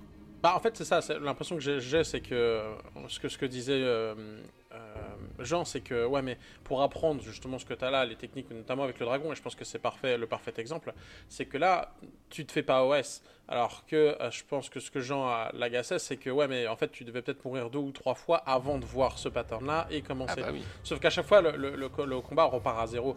Là, en fait, comme tu es retourné dans cette zone-là, mais en étant euh, bien stuffé, bien équipé, etc., en fait, tu, peux te prendre, tu pouvais te prendre les coups, ce qui t'a permis, en fait, de, de, de le faire. De mieux appréhender. Euh, c'est ça, de, de le d'apprendre sur le combat en lui-même. Et, du coup, c'est plus dynamique et c'est moins euh, lent que mourir, repartir de la hauteur, repart le combat, etc. Parce que je sais pas quand tu meurs, où est-ce que tu respawns, mais si tu respawns à, 5 minutes du boss et que tu dois trop taper la route et te taper le. C'est là où je pense que ça peut être un peu agaçant. Mhm. Euh, Alors là, là, c'est moins euh, dynamique en apprentissage. Quoi. Alors là, là aussi, il y a eu une nette amélioration par rapport aux Souls, qui était ça en fait. Les Souls, tu avais le feu, et des fois, le feu, il était 25 euh, minutes ou 30 minutes de ce que tu avais passé et tu mourais en fait, bêtement. Euh, là, en fait, ils ont euh, augmenté ce qu'ils appellent les sites de grâce. C'est l'équivalent des feux dans les Souls en fait, quoi. Mais il y en a beaucoup plus. Et en plus, ils ont mis les, ce qu'ils appellent les effigies de Malika, je crois. qui est des petites statuettes que tu rencontres ça, de ça. Alors, c'est souvent associé à un site de grâce, mais pas tout le temps. Et en fait, quand tu meurs contre un boss, il te dit réapparaître au dernier site de grâce, qui n'est jamais très très loin en général. Typiquement là, dans la vidéo, je rentre dans une grotte. Dès l'entrée de la grotte, t'as un site de grâce, donc tu sais qu'il y aura un boss au bout de la grotte, mais tu n'es pas obligé de taper tout. Ou t'as l'espèce de petite statue qu'on a vu, l'espèce de petit, euh, crucifix là, qui est le site de le, truc de Malika. Et en fait, il te propose soit revenir au truc de Malika, soit au site de grâce. Et en fait, quand il te propose ça, c'est que le site de grâce est peut-être un peu loin, mais que l'effigie est peut-être un peu plus proche. Et en général, t'arrives à, si tu meurs, euh, il va, tu vas apparaître à peut-être, euh, allez, 5 minutes, gros max, de là où t'es mort, quoi. Tu vois T'es vraiment à côté du truc, quoi. Donc euh, ça, ils ont, ils ont démultiplié les points de sauvegarde, et ça, en l'occurrence... euh, euh, Oui, c'est sûr que ça aide. Parce que le, fait de, de mourir pour apprendre me gêne pas trop si j'apprends suffisamment. Parce que s'il me faut mourir, Oui, c'est ça. S'il faut que je meure 100 fois euh, et que ça va me prendre une heure pour comprendre toutes les dynamiques Non. parce que c'est volontairement Non, non. fait exprès, c'est ça qui va un peu me fatiguer. Alors que euh, si je sais que par exemple j'aurai une chance de, de éventuellement réussir du battre du premier coup et que finalement bah, c'est moi c'est qui doit apprendre plus vite, etc. Ok, là j'ai moins de problèmes. Si je sais que Mm. par exemple là pour le dragon qu'il y a une chance que je, si je, euh, si je suis bien stuffé, si je m'attends, etc., et que j'arrive et que j'observe bien correctement, que je peux Mm. Potentiellement le tuer euh, dès la première fois que je me rends compte, ça m'encourage en fait un peu plus. Parce que, et puis, je vais apprendre peut-être plus rapidement. C'est que si je dois mourir peut-être une dizaine de fois, ça me gêne pas. Si je dois mourir une centaine de fois, là, ça va me saouler en fait. c'est vraiment, il y, a- il y a comme un seuil euh, de, de- pour, Ouais, pour ouais. apprendre qui, Mhm. qui, qui, je pense, Mais oui, qui et là. Et moi, c'est ça qui me dégoûtait dans les Souls, parce que moi, j'apprenais pas assez à chaque run. donc, euh, Après, ça- ça- ça- euh, après, il y, a un- y y a principe de base dans, dans tous les, enfin, de base, euh, un truc que moi j'ai vu dans tous les Souls, c'est dans Elden Ring ne fait pas exception, c'est que de toute façon, souvent lors de ta première rencontre, si t'es euh, juste euh, au niveau, tu, tu fais ton, tu fais ton run et etc. et tu rencontres un, un- un gros monstre, parce que les petits, bon, les, des fois il y a des surprises sur les petits, mais euh, au moins sur les gros, bon, bien souvent les, au moins la première fois, si ce n'est les deux premières fois, tu risques de mourir. hein. Il n'y a, pas trop Ouais. d'ambiguïté parce que, en fait, le truc, c'est que euh, comme le- les patterns se composent souvent de plusieurs mouvements, euh, et ben malgré tout, tu vas en connaître un, deux, peut-être trois sur le la première mort, mais il va te rester peut-être encore trois à découvrir. Et quand il, tant qu'il ne les a pas fait, ben en fait, potentiellement, tu peux mourir parce que les, les gros monstres, hein, comme le dragon, tapent quand même ultra fort. euh, et en général, quand ils te mettent un coup, bah, souvent c'est fait pour pouvoir encaisser un coup, mais pas un deuxième en fait. quoi. Donc soit t'as des potions, tu peux revenir, soit t'as compris le truc et t'esquives, mais généralement euh, c'est tout shot, il n'y a pas 36 milliards de, de possibilités, tu vois. Et, euh, et par exemple pour les gros gros boss, euh, comme moi j'ai pas fait Godric, mais en fait Godric, si tu meurs, le point de spawn c'est devant, le, le- le- devant la porte du boss en fait quoi. Alors que tu peux réenchaîner le boss dans, les, dans la foulée en fait. Alors Mhm. après est-ce que des fois, est-ce que c'est bien ou pas? Je sais que bon tu vas le faire une fois, deux fois, trois fois, peut-être dix fois, et puis au bout d'un moment, il faut aussi savoir dire non, non. Là, plus j'essaye, plus je m'énerve. Et plus je m'énerve, moins j'y arrive. Donc non, non, je, vais, ver- je verrai ça demain, toi. Et tu vas je vais faire ailleurs, un ou, truc, euh, ok. ou, ou t'éteins le jeu, Mais, en fait, il faut... L'énervement et la frustration, c'est le pire ennemi que tu puisses avoir dans ce jeu-là, en fait. quoi. Oui, ben, je pense qu'il faut juste accepter de mourir et puis de dire bon bah je vais aller explorer ailleurs. Surtout que ça. le jeu a l'air d'être quand même très très joli. Ce que tu disais euh, en off aussi, c'est que tu as passé énormément de temps juste à explorer parce que le jeu est beau et Ah oui, et- oui. et t'invite à aller explorer. Donc euh, c'est sûr que euh, plutôt que de, de, de mourir 100 fois et voir que finalement le, le- t'es juste pas équipé pour et, et il faut aller ailleurs, aide- Mm. et aider par, parce que le, le jeu est joli et, et pousse à l'exploration. Mais j'avais aussi une question, c'est par exemple si tu meurs, est-ce que tu perds tout ton stuff ou juste tu respawns avec ton stuff? Non, tu, alors, ton, ton stuff, tu ne le perds pas. Par contre, tu perds ce qu'ils appellent. Alors, c'est plus les âmes, c'est les runes. C'est l'espèce de petit compteur qui est en bas à droite dans, mon, dans ma capture, là. Euh, c'est ce ça qui me permet de saoulait leveler, tellement en ça. fait. Ça me saoulait tellement dans Et les. Et c'est toujours contre- pareil dans le Ring. Hein. Ouais, mais à la limite, si c'est juste tes XP, est-ce que tu peux les récupérer si tu reviens au même endroit? Oui. Oui, tu reviens au même endroit, tu as un point de spawn d'ailleurs sur le. Euh, en haut de la capture d'écran, là, on voit il y a des- une espèce de boussole nord, sud, est, ouest. Enfin, c'est même pas une espèce, c'est une boussole. Et en fait, tu as un indicateur qui te dit où est-ce que tu es mort et euh, vers où te diriger pour récupérer tes âmes. en Parce qu'ils avaient Alors- à peu près le même principe sur, euh, je me rappelle, sur Star Wars, là, le, le dernier auquel j'avais pu jouer, où en effet, pareil, tu, si tu mourais, tu perdais ton expérience accumulée. Mais Mm. comme tu, pour faire le chemin pour aller récupérer le truc, en fait, tu recombattais. C'est-à-dire que tu avais le double expérience. Qu'en fait, si tu arrivais à repasser, tu récupérais l'expérience que tu avais eue en euh, retournant là où tu avais perdu ton expérience. Donc tu avais Mhm. celle-là, plus celle que tu avais sur place. Donc en fait, c'est comme sûr. si tu doublais ton expérience. Donc au final, ça, hum, le fait de mourir n'était pas tant punitif du fait que euh, tu, sais, tu, tu regagnais ton expérience en fait au fur et à mesure. Et au final, Voilà. c'était pas dramatique, sauf que tu perdais pas ton stuff. Et c'est là, parce que si Voilà. tu perds ton stuff et que du coup c'est impossible de retourner au tu à l'endroit où t'es mort parce que bah, t'as pas le stuff pour y aller, euh, non, ça, ça peut me gaver. Donc là, c'est pas le cas, ça, c'est plutôt. une Non, tu perds pas ton stuff. Euh, tu perds pas ton stuff, par contre, tu perds tes âmes. Et en fait, ce qui peut être des fois très frustrant, Euh, c'est autant si tu meurs euh, en plein milieu de la pampa avec trois pauvres mobs, bon bah tu vas pouvoir esquiver. parce que ce qui est très bien aussi dans, le, dans, dans ce côté open world, contrairement à aux, aux Souls avant, c'est qu'en fait, il y a un mob que tu vois au loin. Tu dis non, bah en fait, non, j'ai pas envie de le croiser. Bah en fait, tu fais juste un détour et puis il s'émarre quoi. Tu, le- tu le croises jamais en fait, tu vois. Tu peux l'esquiver complètement. Euh, c'est ce que je disais là. Le dragon, normalement, c'est un boss que tu dois faire plus ou moins au début du jeu. Bon, moi, j'y ai passé déjà euh, 34 heures. C'est-à-dire qu'en 34 heures, je l'ai jamais vu une seule fois. Euh, donc, donc voilà, en fait, tu vois, euh, je savais qu'il était dans les marais. Bon, moi, j'ai esquivé les marais et puis basta, quoi. L'histoire, elle est réglée. Et ça m'a pas empêché de jouer, de voir d'autres trucs, de découvrir d'autres choses et. euh, et, et- et voilà en fait, mais euh, non, non, tu perds pas. Par contre, la seule contrainte et le seul moment où ça peut être frustrant, c'est si tu meurs contre un boss, parce que du coup, ton XP, elle est dans la zone du boss. Ouais, bah oui, c'est Oui, ça. Tu vois. Mais à la limite, dans ces cas-là, tu peux t'arranger pour aller voir le boss que quand t'as tu sais, ta barre d'expérience de ton, de ton, euh, de bah, ton tu- faut- bonhomme, elle est, voilà. elle est faible. Mais je te dirais que ça. de toute façon, au pire, si tu retournes voir le boss, tu regagneras l'expérience de... que t'as plus celle du boss. Donc, tant que tu- Sauf- tu- Sauf s'il te retue, parce que si tu une deuxième fois, tu perds tes points d'expérience du coup. C'est ça. Et moi, c'est Ah, ah moi, ouais, c'est ce qui ça- me ça, gavait bien dans les. Souls. C'est ce qui me gavait bien dans les Souls. En fait, tu perds tes- quand tu meurs, tu perds ton expérience. Mais si tu arrives dans la tu salle du remeurs boss, après, avant de l'avoir le récupéré, tu la repères. que- ah bah oui, si tu l'as pas récupéré, t'es à zéro, donc tu repères ce que t'avais, mais c'est-à-dire zéro. Mais du coup, l'autre disparaît en fait quoi. Ok, ouais, non, ça c'est ouais, ça c'est un peu moins cool, ouais. Je t'avoue, euh, ouais, euh, ça c'est un, peu plus emmerdant. Donc effectivement, la tactique Et, de euh, dire est-ce que, est-ce que j'ai beaucoup d'âme ou pas? Est-ce que je suis presque à leveler? Si oui, bah, est-ce que j'ai pas des trucs, des petits mobs à côté, des petits trucs que je peux faire facilement pour passer ce step? Et puis partir avec euh, 100 runes ou 200 runes et puis je perds, bah, c'est pas grave, tu vois Parce qu'effectivement, quand t'as. euh, moi, j'ai, j'ai un, j'ai un pote avec qui, euh, avec qui on discute beaucoup sur le jeu. Effectivement, il me dit bah, il y a un soir, j'ai perdu euh, deux fois 60 000 runes sur un boss. Bon, j'ai eu, la- j'ai eu les nerfs, j'ai, j'ai éteint le jeu, quoi. Ah bah Parce oui, qu'en fait, oui, il a oui, perdu oui. quasiment 3 levels et il a fait bah non, non, c'est bon, je m'arrête parce qu'au bout d'un moment, c'était plus possible, quoi. Mais attends, est-ce que tu peux repartir en arrière? C'est-à-dire que tu peux perdre un niveau en perdant des runes? Non, tu peux pas perdre un niveau. Mais en fait, il a, Ok. il a perdu l'équivalent de 3 niveaux, si tu veux.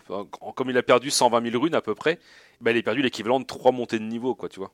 Mais comment ça Pourquoi il les a pas utilisés? Ah C'est-à-dire qu'en fait, tu le veux pas tout de suite. C'est-à-dire que quand tu as tes 60 000 runes, par exemple, Oui. Tu il faut que tu ailles un feu de faut- camp, il faut que tu ailles à un site de grâce, que tu fasses je veux monter de niveau, que tu choisisses la caractéristique que tu veux monter, parce que c'est un, c'est un RPG au final. hein. Ok. Donc, euh, donc du coup, euh, c'est quand même. ouais. Mais est-ce que tu peux te faire surprendre par justement le fait que euh, tu ne pensais pas retrouver dans un boss et puis tu te retrouves dans un boss? Alors, rarement. Là, ça tombe bien que t'en parles. Toi, la dernière vidéo là, la dernière partie de la vidéo, parce qu'après ça va se terminer quasiment.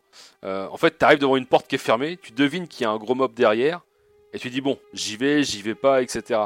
Tu sais pas. Le dragon est un exemple aussi à part entière où en fait le dragon, tu te balades dans la zone des marais et tu dis bon, euh, bah comment ça va se passer quoi? Parce qu'en fait, il te tombe dessus. Mais souvent les boss, t'as toujours un brouillard en fait. T'as un brouillard doré. Et quand t'arrives devant le brouillard, tu dis ah. Il y a- euh, il y a bon, un là, truc là, ça sent le sapin. Mais, mais le dragon, du coup, euh, qui arrive et que tu voulais pas le battre, tu, tu, je sais pas, est-ce que tu peux te barrer et pas le combattre?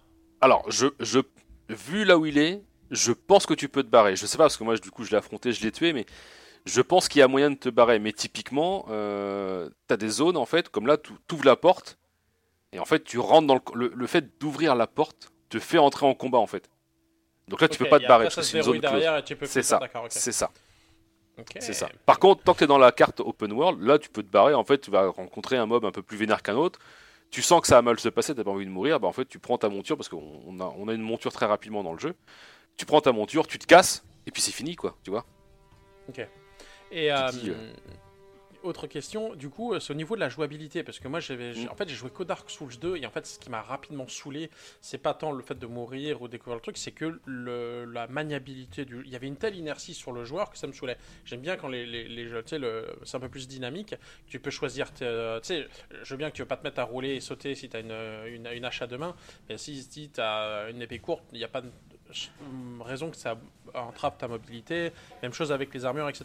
Et j'aime bien avoir Mm. des, joueurs qui sont plutôt dynamiques dans le- leur mouvement. Mm. Euh, là, je Ouais. vois que tu as une site quand même, donc c'est une belle arme, et je vois que tes mouvements sont plutôt lents. Mais est-ce Ouais. que c'est tout le temps, peu importe l'arme, ou est-ce que c'est spécifique à cette arme? Non, en fait c'est euh, là on va revenir sur des caractéristiques qui étaient euh, déjà présentes dans les Souls avant, c'est euh, par rapport à la charge maximale que tu, que tu portes sur toi en fait. C'est-à-dire que ta capacité, enfin ta caractéristique, euh, je crois que c'est l'endurance, euh, va définir une charge maximale que tu peux porter sur toi. Et en fait, la charge, bah, ça va être le poids de ton arme, le poids éventuellement de ton bouclier, le poids de ton armure et les différents accessoires que tu peux avoir. Et en fait, ils vont estimer que si tu es entre 0 et 1 tiers, tu vas être en charge légère. Je, donne des valeurs qui ne sont pas forcément les bonnes, ne hein, faut pas les prendre pour ce que c'est. mais entre 0 et 1 tiers, bah, en fait, tu vas être en charge légère, donc tu vas être, comme toi tu l'imagines, très habile dans tes mouvements, très rapide, très souple entre les, dans le deuxième tiers, bah, tu vas être en charge moyenne, c'est ce que moi je suis là dans la vidéo, c'est-à-dire qu'en fait tu vas faire des roulades qui sont un peu moins rapides, un peu plus lourdes dans le déplacement. Et après quand tu es en charge lourde, là par contre c'est vraiment, euh, tu mets trois jours à faire ta roulade, enfin c'est juste plus possible en fait, quoi, tu vois. Et, au niveau de tes coups, euh, de, l'enchaînement des, euh, des, armes, est-ce qu'elle est adaptée à chaque arme ou c'est toujours les mêmes combinaisons Oui, non, non, non, les, chaque arme, elles sont, alors chaque arme, chaque type d'arme plutôt, euh, euh, à, des coups et après tu as des coups spéciaux. Alors là, on les voit pas parce que moi je m'en sers pas et c'est un tort. Mais en fait, tu as une attaque classique, celle qu'on voit le plus, ce que je fais moi avec mon, ma faux là. Après, tu as une attaque chargée, lourde, ce qu'ils appellent lourde chargée. Et après, tu vas avoir ce qu'ils appellent les cendres de guerre. Les cendres de guerre, en fait, c'est une sorte de, magie, on va appeler ça comme ça, que tu vas appliquer sur là, mais qui vont lui donner des caractéristiques qu'elle n'a pas. typiquement, tu peux avoir, au début j'avais une épée, et en fait, euh, la cendre que j'avais mis dessus, c'était je sais plus, je sais plus le nom de la cendre et peu importe. Euh, c'est surtout l'effet qui compte. En fait, l'effet c'était euh, genre, pour donner une image, c'est pas tout à fait ça, mais je m'entaille la main, ce qui fait que je vais perdre de la vie parce qu'en fait je m'entaille bien la main. Mais du coup, ça va charger mon épée avec un effet de saignement, avec un espèce de, de, magie. Et en fait, je vais faire une gerbe de sang devant moi qui va provoquer du saignement chez l'adversaire aussi, en fait, tu vois. D'accord. Et ça, c'est un coup chargé spécifique t'as des magies, donc c'est euh, en contrepartie d'un peu de vie que tu perds, bah, en fait tu fais beaucoup de dégâts à l'adversaire en plus de ces dégâts de base quoi.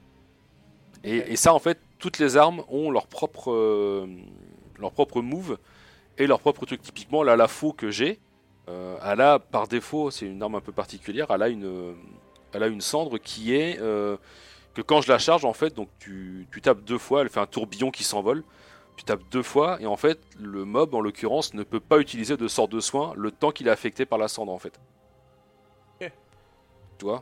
Et, euh, et c'est ça. Donc du coup, apparemment, si je prenais, est-ce que c'est possible d'avoir d'être ambidex En fait, je, veux savoir à quel point les, personnages sont trucs. Donc avoir une épée longue, une épée courte. Et puis est-ce que tu peux tout à fait avoir même des, mouvements rapides ou toi, c'est un peu le, le, c'est ça. En fait, alors... au niveau des combats et, à quel point ils peuvent être dynamiques.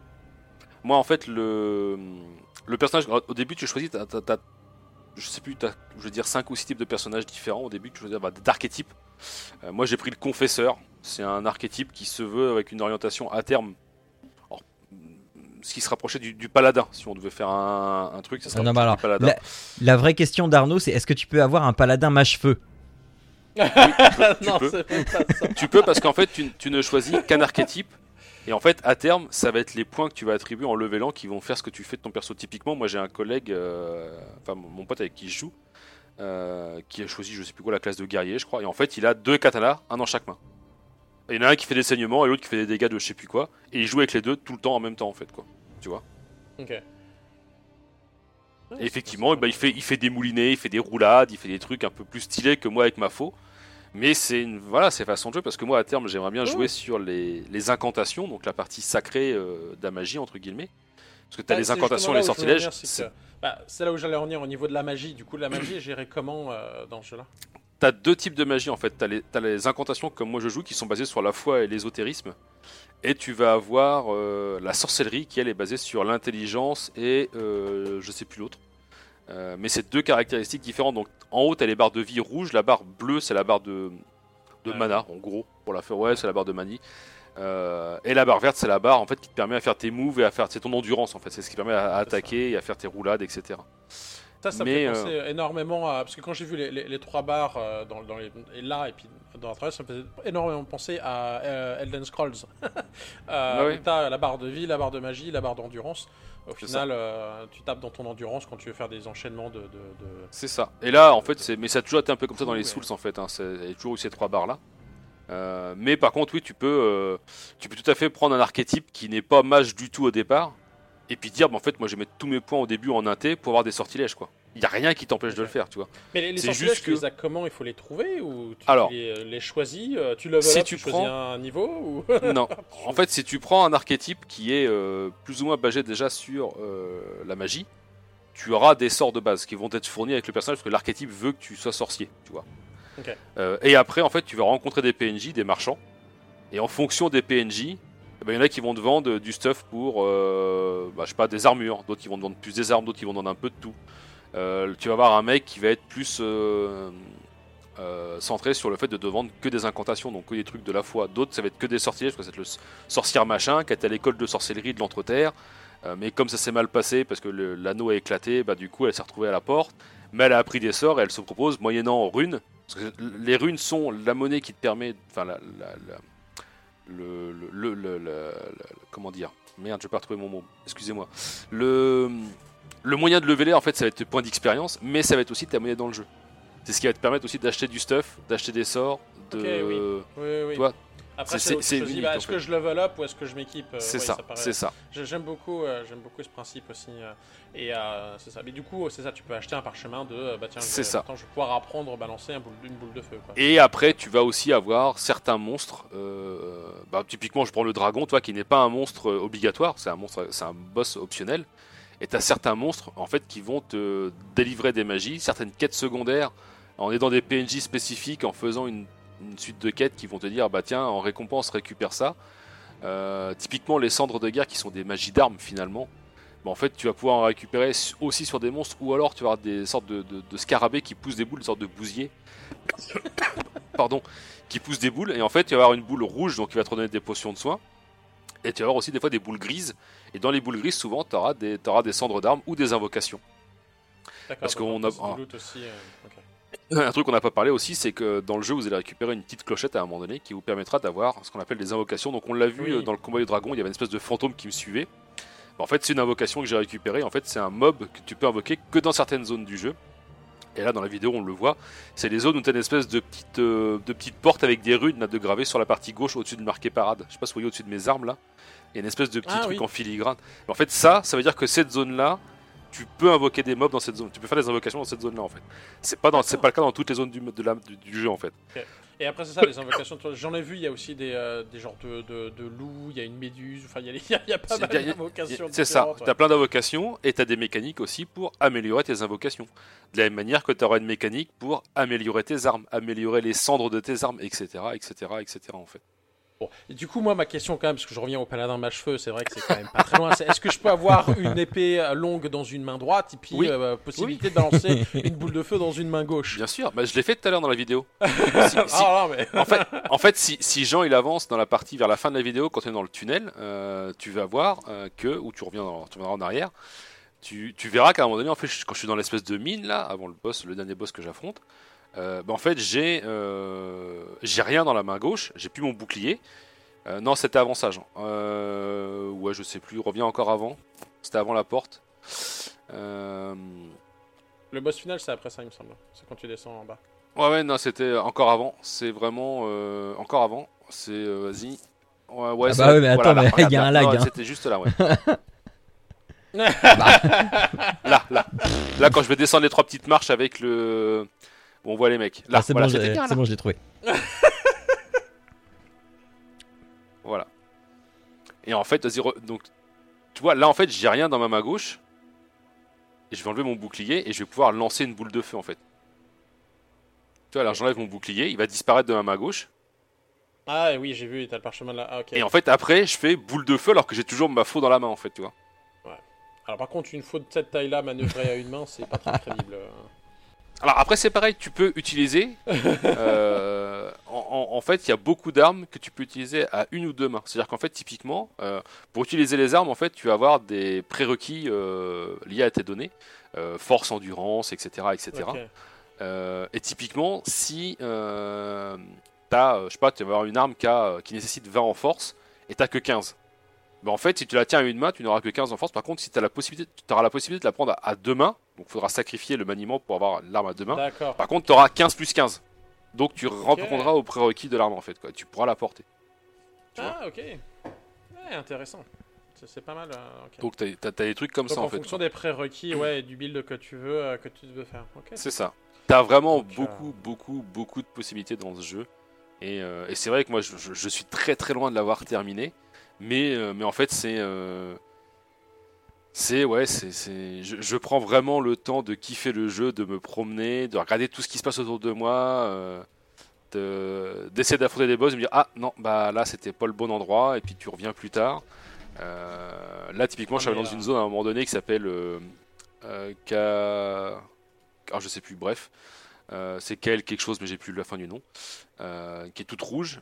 Tu vois les premiers mobs, tu leur mets deux coups de faux, tu vois que tu leur as enlevé à peine un dixième de leur vie, tu fais bon bah non, on va revenir Mhm. plus tard. Ça va pas être possible pour l'instant, ça va être compliqué. Ok. Donc, ok, ça, euh, je- Mais du coup, ouais, c'est ça, si tu changes d'arme, tu t'améliores pas ton arme en fait. Ah si, tu peux l'améliorer. Ok. En fait, tu peux peux aller voir un forgeron attends, dégâts, qui va nécessiter. En fait, oh, j'ai pas montré dans la vidéo, mais t'as un forgeron à un endroit particulier. Euh, donc il te faudra des matériaux de craft qui sont des pierres de forge que je viens de récupérer là en fait. Euh, et en fonction de l'arme, te faudra des pierres de forge. Après, tu auras des pierres de forge sombre. Et après, tu en as encore un troisième. Et en fait, tu pourras faire ton arme, tu pourras l'augmenter en plus 1, plus 2. Donc il y a un, un- un nombre limité de plus que tu peux apporter à ton arme. Ouais. Mais en fait, alors ce qu'il faut savoir aussi, c'est que dans les Souls, ça c'était inhérent, euh, c'est qu'en fait les armes ont des affinités par rapport à des caractéristiques. Typiquement, moi la faux que j'ai là, elle est affinité force D et affinité euh, fois C de mémoire. Donc c'est A, B, C, D, tu vois. Je crois qu'il y a peut-être S d'ailleurs. Euh, et en fait, plus ton arme va, être, va avoir une affinité haute, donc plus tu vas te rapprocher du S, plus ta compétence euh, liée à cette affinité va t'apporter des bonus sur ton arme en fait. C'est-à-dire que là, moi, en fait, mon arme, euh, ma mon espèce de faux que j'ai, elle fait peut-être, euh, je sais plus, je vais dire des chiffres qui sont pas les bons, mais genre euh, 130 de dégâts liés à ma force et 100 de dégâts de sacré parce qu'en fait, la foi est la caractéristique qui est attachée au sacré. Et plus j'augmenterai ma foi, plus mes dégâts de sacré vont augmenter sur l'arme en fait. quoi, tu vois. D'accord, ok. ouais. Et plus je vais améliorer mon arme, plus les affinités qu'elle aura avec ces caractéristiques-là vont t'améliorer aussi. Faut augmenter, ok. Donc du coup, ça démultiplie les dégâts. Ok. C'est ça. Cool. Mais ça, c'était Et, inhérent euh, déjà au Soul savant en fait. Et euh, après, au niveau de, de- de l'exploration, parce que me connaissant un truc de ce genre là, quand je dis que j'ai passé 106 heures déjà sur Horizon sans avoir fini, celui-ci je vais finir à 200 heures. Euh, quand, si, tu, si tu voyages et que tu euh, visites et puis tu regardes un peu dans les, les coins, etc., est-ce que tu es récompensé par du loot, des, des- des coffres qui sont là et qui te permettent un truc Ou Oui, que tu, finalement c'est juste Alors. pour te balader ou trouver d'autres mobs Non, il y, y aura, y aura forcément des zones, notamment des ruines et des petites choses comme ça, où tu auras ce qu'on appelle des, des, des, des- des runes dorées. Donc des runes dorées, en fait, c'est ni plus ni moins que des runes cristallisées. Donc en fait, c'est des objets, il y avait ça déjà dans les souls savants, euh, que tu peux prendre, tu les brises et ça te donne des runes en fait, quoi, tu vois. Ça t'augmente ton pool de runes. D'accord. Euh, tu as plusieurs niveaux de ces trucs-là, et ça, tu peux les rencontrer des fois euh, en te promenant. Donc, soit dans un petit crâne, soit près de. Tu as des mausolées des fois, où tu as des trucs comme ça. Et tu peux avoir des coffres, mais en fait, autant les, les- les runes dorées, c'est plus ou moins gratos, autant les trucs. Euh, alors, je vais dire intéressant, c'est pas le bon terme, mais. euh, un peu particulier, en fait, il faudra toujours les mériter. Ça sera jamais gratuit pour être gratuit, quoi, tu vois. Oui, c'est pas par le- l'exploration, donc c'est juste en gros l'exploration tu- va trouver des runes pour peut-être XP ou t'acheter des trucs, mais le vrai gros loot ça sera sur des boss, il faudra les mériter. Alors, pas, en nécessairement, en fait, tu vas pouvoir explorer, euh, voir un truc au loin, euh, je sais pas, un- typiquement dans le jeu, au début, on, assez rapidement, on rencontre une espèce de calèche tirée par deux géants comme celui que j'affronte là, tu vois. Euh, donc, ils sont perforés avec des trucs, enfin, bon, bref, c'est euh, toujours le côté Dark Fantasy. Euh, mais ils tirent une calèche et il y a toute une escorte autour de la calèche. Et là, tu te dis, pour qu'il y ait autant de monde autour de la calèche, il y a forcément un truc à récupérer dedans, tu vois. Mais c'est pas gratuit. Et effectivement, si tu butes toute l'escorte et que tu butes les deux géants, et bah t'as- tu peux avoir accès au loot qui te file une arme qui est quand même pas dégueu. Je crois que la faux, j'ai dû la récupérer dans un truc comme ça, toi, donc c'est quand même pas dégueulasse quoi. Mais t'as rien sans rien en fait. Tu sais qu'il y a un truc là. Maintenant, est-ce que tu vas y aller ou est-ce que tu vas pas y aller? C'est à toi de choisir. Typiquement, quand tu rentres comme là dans les, euh, dans les, dans les grottes dans lesquelles je suis rentré, tu sais quand tu rentres dans la grotte que potentiellement à la fin il y aura un monstre et il y aura de la récompense. Maintenant, est-ce que Ah, tu veux y aller ou pas? C'est. Bah, après, euh, c'est là aussi de savoir si euh, est-ce que tu as le niveau pour y aller ou pas. C'est que si en effet, Mais- tu- mais le, premier mais- boss, le premier petit, euh, le premier petit mob dedans, tu mets 15 minutes pour le tuer parce que t'es pas assez C'est ça. costaud, tu te dis que ça, ça va mal finir, donc autant faire ça. tour. Et, euh, Mais par contre, je te dirais que malgré tout, l'exploration est toujours récompensée. euh, dans le sens en fait où il y a, comme je te le disais sur la map, il y a plein de trucs à découvrir. Toi, typiquement là, l'espèce de grotte qu'il y a là, elle est indiquée nulle part. Si tu te promènes pas, tu peux faire tout le jeu sans jamais rentrer dedans en fait. Ok. Oui, oui, Sans même ça- avoir connaissance qu'elle existe. ouais. Tu vois? Il faut te promener en fait. Et, euh, et après, je, je revenais sur l'histoire de poids. C'est que, mettons, est-ce que tu veux te préparer pour un boss en disant, bon, moi, je vais être plus léger, etc. Est-ce que tu as des Ouais. coffres à un endroit ou est-ce que tu peux Oui. stocker ton Quand- matos en disant, bah, je le récupérerai plus tard Mais, euh, Quand tu vas- j'ai quand tu besoin vas au feu de camp- Le minimum Alors. nécessaire pour le boss Alors, il y, a- il y a un truc qui est très, très paradoxal. En fait, quand tu es dans un site de grâce, dans une espèce de feu de camp, euh, tu as un coffre sur lequel tu peux déposer tes objets. Par contre, alors il y a un truc, je, je crois pas que c'était le cas dans les autres Souls, dans les autres Souls avant. C'est pas, c'est pas le, le- l'idée que j'en ai. C'est qu'en fait là dans Elden Ring, euh, le poids n'est euh, pris en compte que ce que tu portes sur toi, pas ce que tu as dans les sacs. D'accord, ok. Donc en fait, c'est vraiment. euh, tu peux pas que les- Si t'as si décidé de prendre une armure lourde, tu peux pas courir et sauter partout. Ça paraît logique. C'est ça. Et en fait, le truc, c'est que tu peux tout à fait euh, te dire, bah, sur cette phase-là euh, du mob que je connais par cœur parce que je suis mort euh, 500 fois, je sais que j'ai besoin de mobilité. Donc, il y a des, gens, hein, des, mecs, euh, je pense des, streamers et des, gens connus du, du, de- du monde du Souls comme Exerf, Exerf par exemple. euh, qui des fois te font des runs à moitié à Walpé parce qu'en fait ils connaissent les patterns par cœur et en fait ils y arrivent tu vois et ils arrivent, ils disent bon voilà, faut que je me désape parce qu'il me faut de la mobilité. Alors là, je prends Exerf, mais c'est pas le bon exemple parce que c'est pas lui que j'ai vu faire ça. Je sais plus comment il s'appelle le mec, mais en fait le mec il dit là sur cette phase-là, en fait il me faut énormément de mobilité parce qu'en fait les attaques qu'il va me faire, je sais qu'il va faire par exemple un, un, un slash à l'avant, donc un, un demi-cercle devant, et il va falloir que j'esquive très rapidement. Et pour ça, il me faut énormément de mobilité, donc il faut que je sois en charge légère. Donc le mec en fait il se met à poil, il garde que son arme. Et il fait le combat, mais en fait tu peux te rééquiper quand tu veux dans le combat. C'est juste, t'appuies sur le menu, tu fais clac clac clac, je rééquipe et basta quoi. Ok. tu vois. Et tu retires ton armure de plate euh, par, par, C'est ça. par un petit bouton en ça. Non, c'est ok. Donc est-ce que, bien contrebalancer la difficulté, hein, j'ai envie de dire. Maintenant, l'info que j'ai pas, je peux pas te communiquer, c'est est-ce que ça fait partie du pattern pour tuer le boss ou pas? J'en sais rien, tu vois. Est-ce que c'est une technique pour que ce soit plus simple? Est-ce que c'est un pattern obligatoire parce que le boss, de toute façon, euh, si t'es pas en point léger et que de toute manière, pour être en point léger, il faut être forcément à poil, tu peux pas esquiver l'attaque. Toi, je sais pas, pour le coup. Là, je Ok. sais pas te répondre. Ok, mais en tout cas, ça, le, le- le- le jeu a l'air d'être riche en, en affinité euh, vis-à-vis ne serait-ce que du, bah, de l'équipement, de, de l'approche des plein de combats, choses, quoi. Donc Mm. c'est euh, non, il est riche. C'est De toute façon, c'est il faisait de l'œil. Donc là, tu t'as fait que renforcer mon coup. euh, Il y a, il y a- il y a- c'est parce qu'il y a gens qui dans le dans le Ouais. chat dit euh, ouais, je vais peut-être attendre un petit peu, etc. Moi, je sais que bah, dès que j'ai fini Horizon, je vais me mettre dessus. Voilà, c'est tout. Mais euh, Non, non, non, donc voilà, donc euh, j'ai pas fini le jeu maintenant, voilà, je voulais, je voulais en parler parce que c'est quand même euh, euh, dans la série des Souls, euh, j'ai beaucoup aimé Dark Souls 3. Euh, j'ai pas joué ni à Demon Souls ni à Dark Souls 1, donc je pourrais pas me prononcer dessus. J'avais joué aux deux un peu à l'époque, j'ai bien aimé, j'avais beaucoup aimé le 3. J'avais euh, j'avais poncé Bloodborne sur PS4 à l'époque, j'avais platiné, euh, c'était un, un- un Non, de mes jeux favoris de la saga Bloodborne, de j'ai- par l'ambiance. J'ai pas Et, beaucoup insisté, mais et- je suis resté bloqué genre au premier ou au deuxième loup. Enfin, enfin, c'était ridicule. C'était ridicule. Ah, à, la- à la bête non, non, non, non, mais pont, non? non, genre un mob, un mob lambda quoi. Ah oui, un mob lambda, d'accord. D'accord, d'accord. Ouais, mais oui. et oui, pourtant, oui. Bloodborne est un des plus ouais, dynamiques et des plus nerveux dans la saga des Souls, en fait, quoi. Donc, euh, et là, et toi, j'ai joué à Sekiro, et Sekiro, j'ai pas du tout aimé parce que le système de combat ne me Ouais. convenait pas, en fait. Ce côté parade obligatoire, euh, ou presque obligatoire pour tuer les mobs, en fait, c'était pas du tout parce qu'en fait, j'arrivais pas à me synchroniser sur l'attaque et j'étais trop. Alors, peut-être qu'après l'expérience Elden Ring, peut-être qu'il faudrait que j'y retourne pour me dire, bah non, en fait, euh, Ouais. finalement, euh, peut-être ça passe, quoi, tu vois, mais euh, je sais pas. Mais Elden Ring, ouais, le, le- le côté euh, de pouvoir te déplacer où tu veux, et de pouvoir.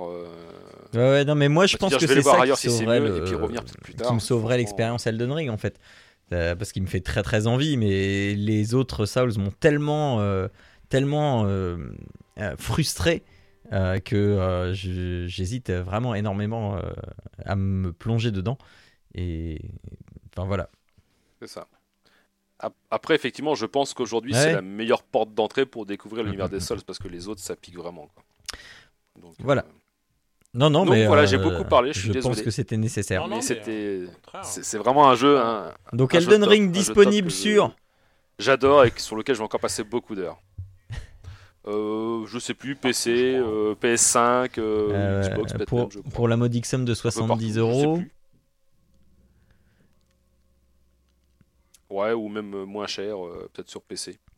Parce que c'est toujours moins cher. PS4, PS5, Xbox One, Xbox Series. Pour 70 PC euros, Windows. c'est ça. Et sur PC, 70 sûrement moins de euros, 60. mais euh, Ouais, ouais. euh, là par exemple, je sais que je l'ai vu sur Humble Bundle à 40, euh, 45 euros, je crois. Ouais. Je pense sur Windows, Ah ouais. vous avez moyen de le trouver moins Ça cher que ce prix-là.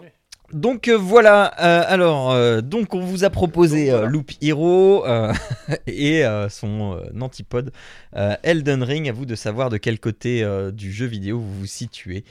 Mais vous pouvez très bien être dans les deux côtés et faire le grand écart. Bonus stage. Voilà.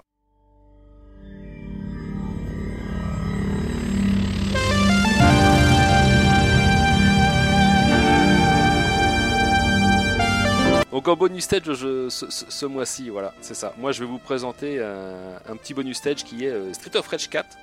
Euh, un jeu qui est sorti il y, a, quelques temps de ça déjà. Et euh, pourquoi j'y ai joué que là? Parce qu'en fait j'ai eu des alertes régulièrement dans, mes boîtes mail.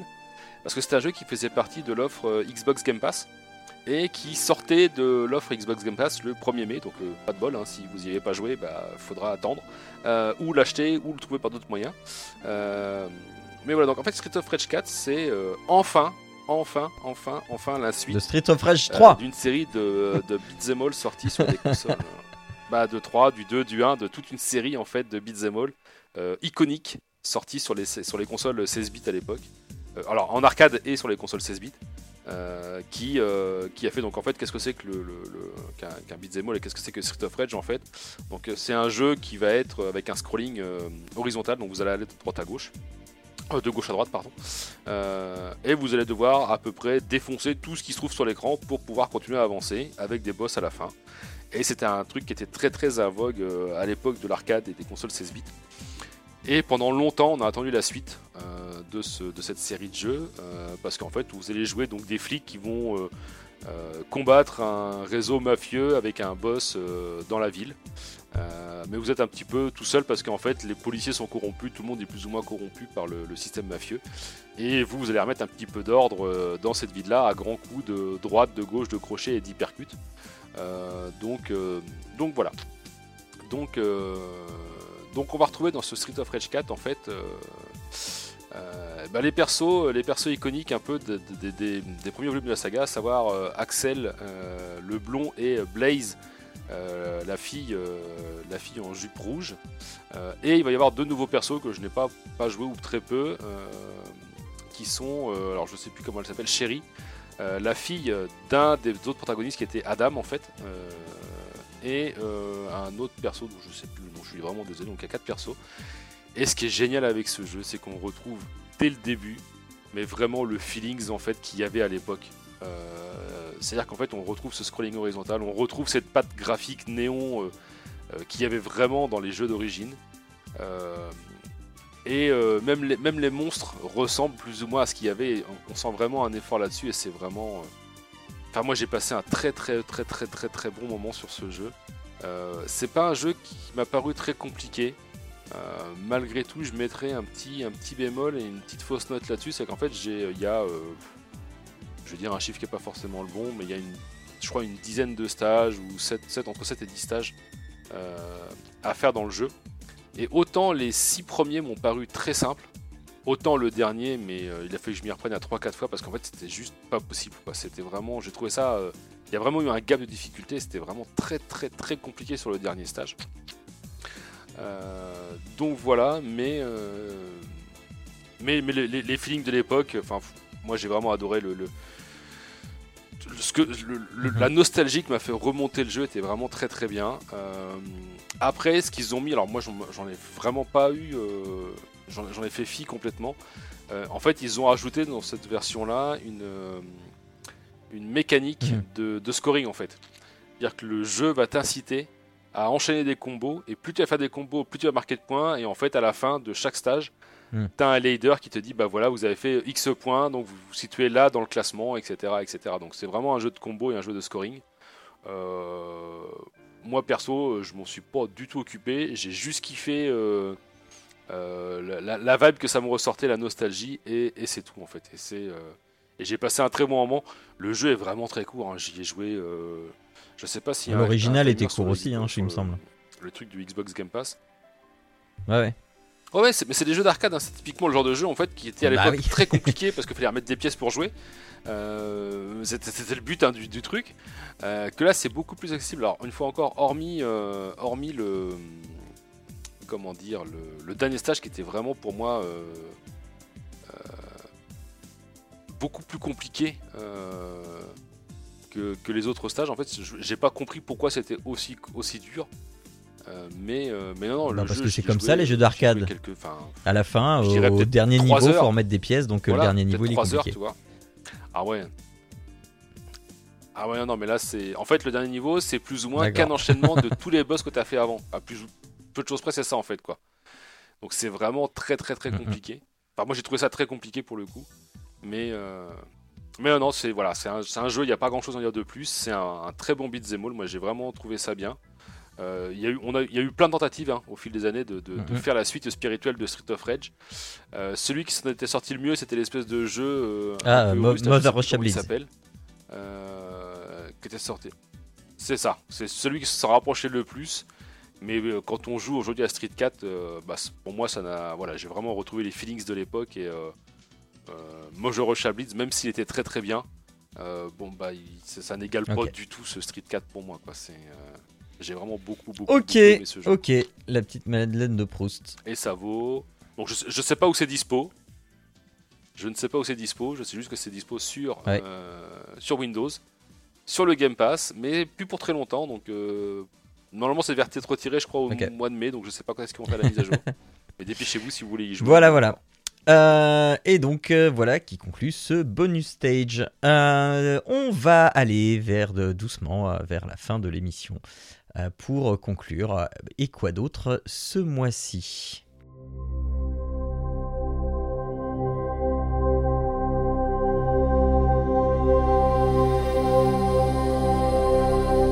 Alors, pour terminer cette émission euh, qui a été forte en émotions, hein, on vous a euh, baladé dans des mondes impitoyables dans lesquels on se tape et on se fait taper, eh bien moi je vais vous proposer de vous relaxer.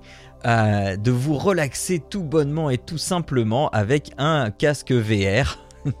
je n'en démords pas. Euh, je vais vous le faire acheter ce, euh, foutu casque.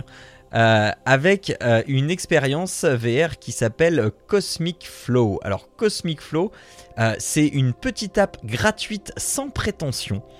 Euh, et qui marche diablement bien. Je vais pas en avoir pour longtemps, hein, mais là, euh, ceux qui sont sur le live, vous voyez, en fait, on a une sorte de kaléidoscope. Euh, on est dans, l'espace avec, avec bah, une sorte de grand tunnel comme ça, avec des formes psychédéliques, genre kaléidoscope, et on avance petit à petit dans, dans ce tunnel. Quand on met le casque, en fait, le, le- le- le- bout du tunnel est légèrement en l'air, de sorte à ce que euh, quand vous êtes dans une chaise type chaise longue, eh bien, ce, ce bout du tunnel soit bien en face de vous. Euh, et euh, on a une musique très, euh, très zen. Euh, alors pas zen euh, genre euh, zen asiatique, euh, zen euh, genre euh, à base de euh, waveform, euh, de trucs. Enfin voilà, très, très dans les basses, enfin pas non plus trop. Et, euh, et c'est tout. Et c'est tout. Euh, on peut régler euh, l'application pour qu'elle dure euh, 15 minutes, 30 minutes euh, ou une durée illimitée.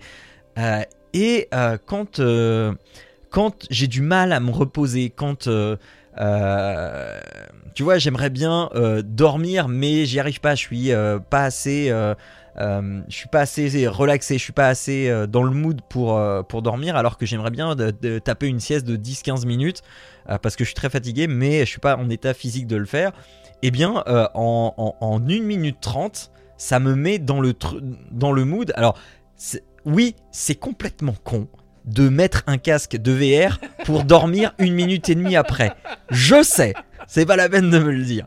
Mais n'empêche que sans ça, sans ça, sans ce visuel euh, qui, va très lentement et qui est euh, hyper efficace parce que ça, je, sais pas, il y a peut-être une fatigue dans les yeux qui doit se mettre parce que c'est de l'écran, parce qu'il y a plein de couleurs, parce que machin, mais euh, et en même temps c'est ça, va lentement machin, mais mais au, bout de 1 minute 32 minutes voire 3 minutes grand max, je suis en capacité de m'endormir avec ce avec ce son qui qui défile et je me tape des petites siestes de 10-15 minutes comme ça avec ça et c'est très bien. C'est je, surkiffe ce truc et c'est gratuit. Ça ne coûte rien, c'est dispo sur la Plab, euh, donc euh, le store euh, quasi officiel de MetaQuest. Et, et, voilà, donc le lien sera sur le site de l'émission ou dans les notes, dans les notes sur vos apps de podcast. Mais si vous avez un MetaQuest, c'est un des incontournables à avoir, je vous garantis. Même s'il vous sert une fois dans l'année, ça pèse rien, ça prend pas de place sur votre casque. vous savez que c'est là et je vous garantis que c'est vraiment très bien. J'ai pas. J'en ai téléchargé un, des apps qui faisaient de la relaxation, machin. Et à chaque fois, c'était trop compliqué, il y avait trop de choses. Euh, tu pouvais te balader dans des environnements enneigés, euh, sous la mer, etc. Enfin, voilà. Mais c'était plus de la contemplation que de la relaxation. Là, vraiment, t'es hop, et, en deux minutes, t'es parti et, vas-y, mon gars. Donc, oui, passer ce truc de c'est con de mettre un casque pour s'endormir avec, avec euh, et, et, ça va faire le taf hyper tranquillement, hyper, euh, enfin, hyper bien, quoi. Donc, euh, chapeau, euh, c'est trop, trop, trop bien. Voilà. C'est après avoir joué à Elden Ring et être mort 100 fois sur le même boss. C'est ça, exactement. exactement. Et, et, comme ça, ça va vous mettre bien, vous serez plus de travers. Et peut-être qu'il faudra même 5 minutes hein, après Elden Ring. Voilà. Donc voilà pour moi. Voilà pour finir. pour moi. ensuite, on fait qui en premier? Qui qui veut passer en premier? Vas-y j'ai beaucoup Ah oui, ouais, ouais. Mais, euh, on, va bah, équilibrer. je, vais prendre le... Je vais enchaîner. Donc moi, en fait, j'ai parlé de Legends of Vox Machina qui est sur euh, Prime Video. C'est un animé. Euh, c'est un animé qui est basé en fait sur une, une, chaîne YouTube qui s'appelle Critical Role, qui est en, gros concrètement un groupe de, de, de, personnes qui sont acteurs ou acteurs de voix. Euh, qui ont décidé ben, euh, de faire une campagne euh, euh, de, de, jeux de rôle et qui ont diffusé ça au tout début d'Internet. Là, ça, ça, apparemment, je crois que ça date. Et puis finalement, bah, qu'on fait toute une campagne enregistrée. Là, donc, tu as, des, des, enregistrements de 2, 3, 4 heures, là, c'est assez long. et ben, en fait, ça fait. Ça, ça, ils ont fait toute une campagne de, de, Donjons et Dragons dans un monde spécifique. Et en fait, Vox Machina, si j'ai bien tout compris, reprend la saison 1 parce qu'en fait, j'ai pas écouté la campagne. J'ai vu quelques extraits, c'est assez marrant de les voir, euh, euh, de les voir jouer en fait à Donjons et Dragons en, direct. Euh, et donc, Vox Machina reprend cette, bah, cette première campagne, si j'ai bien tout suivi. J'ai pas vu toute la saison en entier pour l'instant, j'ai regardé peut-être 4, 4 ou 5 épisodes ça m'a été intéressé en fait, ça m'était proposé sur, sur, Prime Video, j'ai lancé et en fait on a adoré instantanément, c'est très très drôle. Euh, nous on le regarde en VO parce qu'en fait c'est les mêmes voix que ceux euh, qui sont euh, dans la, campagne à la base en fait, hein. donc il y a, un barbare là avec une voix assez... Assez, assez costaud et puis un peu... Bah, c'est un barbare, hein, donc il n'est pas forcément très intelligent. il va y avoir, par exemple, un gnome clair ou une naine claire qui euh, est jouée par Ashley Johnson. Ashley Johnson, c'est aussi une actrice, celle que, si vous avez vu Blind Spot, c'est celle qui joue euh, le, le, le, le, Pattinson, je crois, euh, celle qui est férue d'informatique. Enfin bref, donc en fait, c'est vraiment des, acteurs de voix, etc. Le maître du donjon, à la base, c'est Matthew Mercer qui fait aussi énormément de voix différentes et qui finalement joue les différents personnages dans la campagne. Et bien là, en fait, va jouer le, le roi de, royaume, etc. Euh, donc en fait, c'est bien, bien les mêmes personnages. Euh, c'est extrêmement drôle, c'est extrêmement décalé, c'est très sanglant, c'est... Euh, le, terme, c'est... J'arrive pas à trouver, c'est juste pas ubuesque, mais c'est délirant dans le sens où de temps en temps ça a ni queue ni tête. C'est vraiment marrant. En fait, on, on suit euh, donc Vox Machina, qui est à la base une genre de, de- de- de- de- d'équipe de mercenaires là. Donc en gros, ça revient un peu à une campagne de, de jeu de rôle. Ils sont, euh, je sais pas, 7 ou 8, peut-être même 9. Euh, et euh, en fait, c'est une équipe de bras cassés. Hein, concrètement, au départ, euh, ils sont juste bien bourrins, ils s'entendent pas, ils n'arrêtent pas de se taper dessus. euh, la, la- tout premier, euh, ça commence dans une bataille de bar, hein, parce que bon, bah voilà, c'est une bataille de bar. Ça, ça commence, je pense, encore une fois, j'ai pas vu le, le- le- le- la vraie histoire de la campagne du Donjon Dragon. Je pense que ça commence pas mal plus tard, parce qu'ils se connaissent déjà tous, alors que normalement, dans une campagne, c'est plus tard, et puis là, ils ont déjà plein de sorts ou d'équipements, ils sont déjà plus costauds. Mais euh, donc on, voilà, on, suit cette équipe de bras cassés euh, dans un monde euh, bah, d'heroic fantasy où bah, finalement on leur donne des missions et puis euh, bah, ils essaient de comprendre ce qui se passe. On apprend aussi un, peu au fur et à mesure un peu plus sur l'historique de chaque personnage. Mais c'est c'est vraiment vraiment drôle. Enfin, nous, on a, beaucoup, il y a, beaucoup d'humour noir aussi de temps en temps. Mais je vous recommande vivement. Euh, pas regarder ça, même si c'est un animé avec les plus jeunes parce que pas certains qui comprennent l'humour et puis de temps en temps c'est vraiment violent. Euh, ça fait pas. Il y, a- il y a certaines animations, ça fait penser un peu à Castlevania. Je sais pas si vous voyez. Euh, Il y, a, il y a beaucoup de têtes tranchées, des, des, des trucs, des, des bonhommes écrasés, bonhommes La bonne brûlés. ambiance, quoi. Enfin voilà, il y a, il y a... c'est ça. Il y a une ambiance un peu, euh, un peu euh, festive. Très bonne ambiance. Ça fait plaisir. Mais, euh, mais, euh, mais c'est, c'est très très très drôle. euh, et oui, on a, on, a, c'est enfin, on a été très surpris parce qu'on ne pensait pas. moi, suis plus par curiosité voir. Et finalement, il y a, voilà, il y a c'est cette touche d'humour qui fait que on, a, on a beaucoup rigolé, ma femme et moi là-dessus. Puis donc, même mon plus grand qui a, qui a- qui a rigolé plusieurs fois pour, pour des choses qui sont voilà, plus ou moins ridicules. Mais Mhm. c'est super bien amené. Euh, et, et donc voilà, je vous recommande vivement. C'est. euh, c'est très drôle. Et puis, eh ben, à l'occasion, après, vous pouvez toujours aller voir la chaîne euh, YouTube là, de, de Critical Role euh, qui propose euh, bah, toute une série là, de, de jeux de rôle, enfin, de, de- en, en ligne, enfin, de vidéos. Ok, Voilà, voilà. ok, ok. Et donc pour finir cette recommandation, enfin cette, euh, cette session et quoi d'autre et cette émission, terminons avec toi Jérôme, vas-y. Oui, donc moi je vous parler d'une autre série animée, euh, mais pas que. Euh, mais par contre, c'est sur Netflix, c'est pas sur, euh, c'est pas sur Prime. C'est Shaman King. Alors Shaman King, en fait, c'est à l'origine un manga sorti fin des années 90, tout début des années 2000. Et la série a eu euh, 20 ans, bah, du coup il n'y a pas très très longtemps.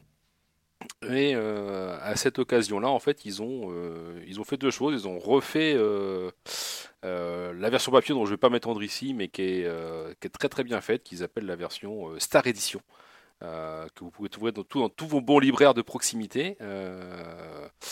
Euh, qui re- alors, il y aura sur cette version, tu as 17 tomes au lieu de 32, parce que les tomes ont été fusionnés. Et, euh, et en fait, du coup, les, pareil, les dessins ont été un peu retravaillés, les, les ancrages ont été revus. Enfin, c'est vraiment une édition euh, très respectueuse et, vraiment top de ce que qu'était Shaman King. Donc, donc voilà, mais moi je vais vous parler de l'animé que ma fille a découverte il n'y a pas très très longtemps. et on a enchaîné tous les épisodes. Donc, euh, donc voilà, donc euh, il y a euh, de mémoire, je sais plus, mais je vais retrouver. Il y avait un, certain nombre d'épisodes, peu importe. Qu'est-ce que c'est Shaman King? En fait, Shaman King, c'est l'histoire d'un petit collégien qui s'appelle Manta, qui se fait un peu bolosser à droite à gauche par tout le monde.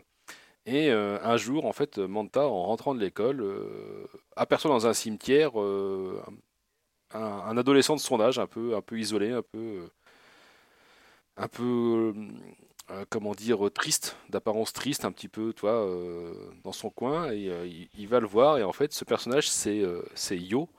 Et Yo est un chaman.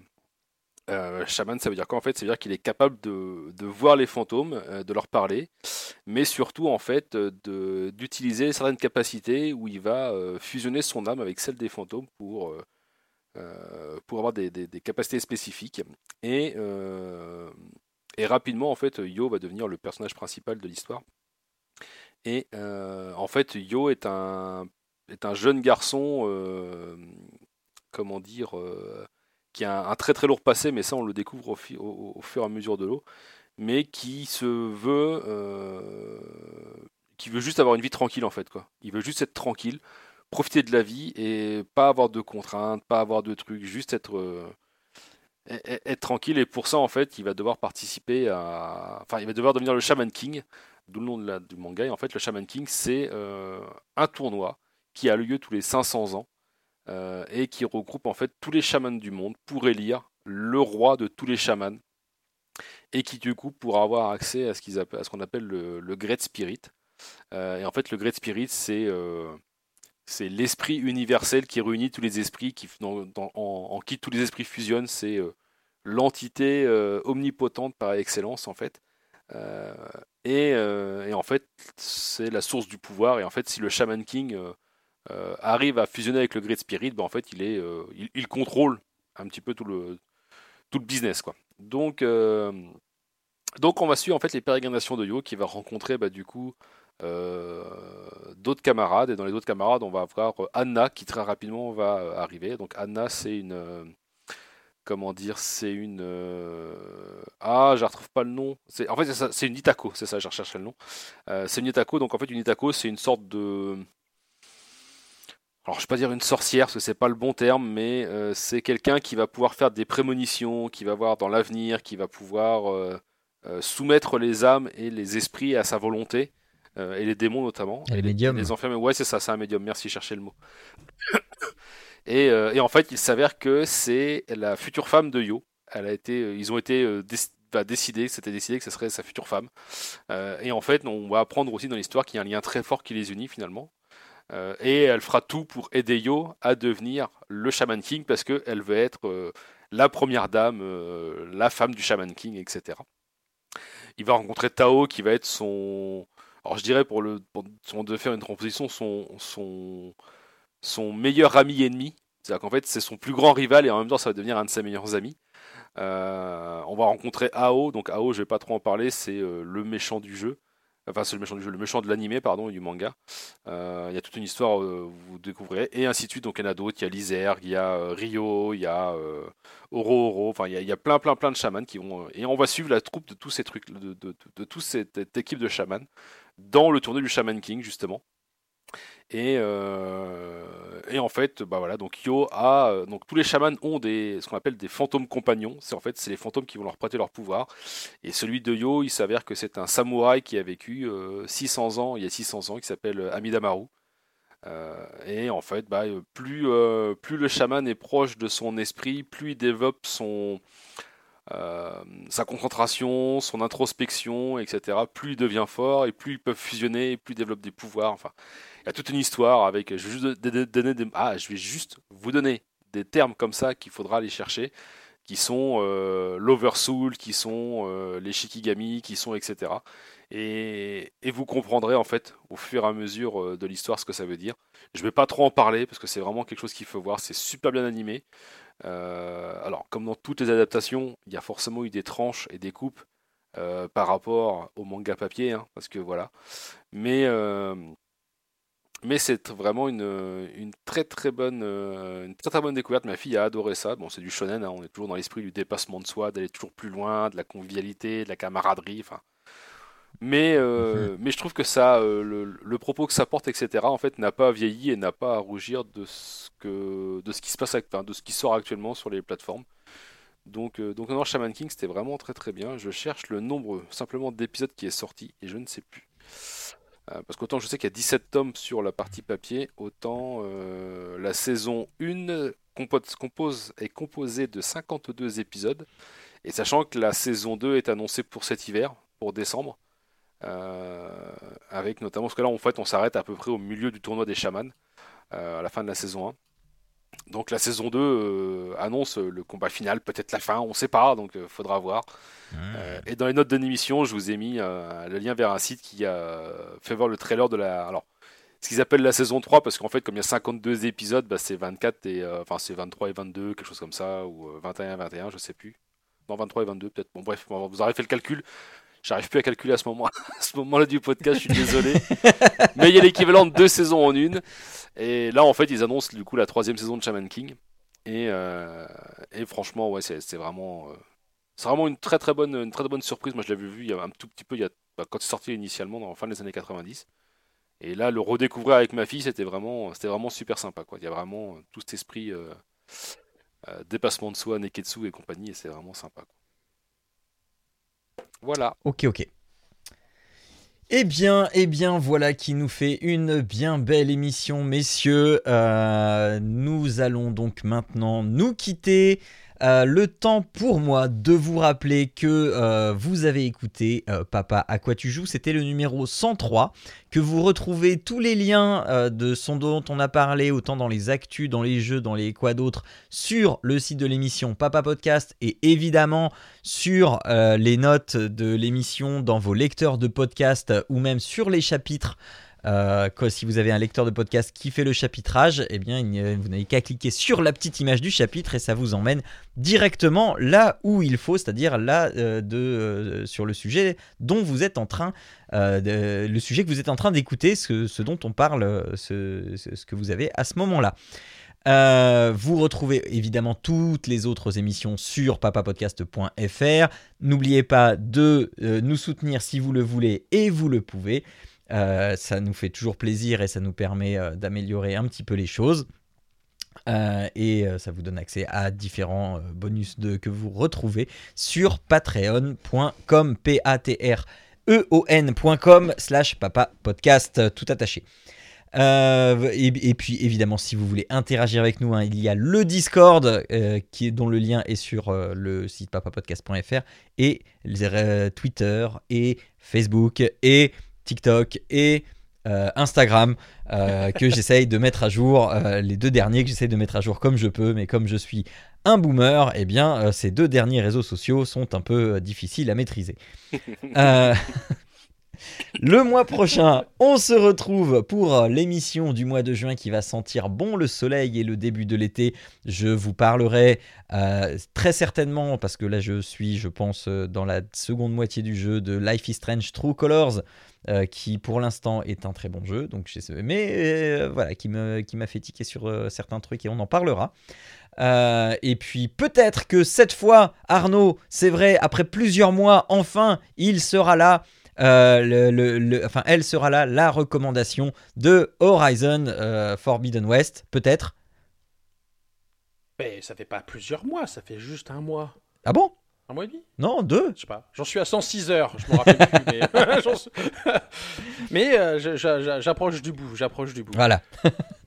Euh, donc voilà, donc euh, potentiellement euh, une grosse émission encore. Alors il y aura moins de débats que sur Elden Ring. Et Jérôme, est-ce que tu, tu, tu, enfin, tu auras peut-être un, un, un, jeu aussi sujet à débat que Elden Ring le mois prochain? Non, je pense pas pour l'instant, je dis rien. Et comme j'ai beaucoup parlé ce mois-ci, je pense que je laisserai beaucoup parler Arnaud le mois prochain. Ça marche. Ça marche.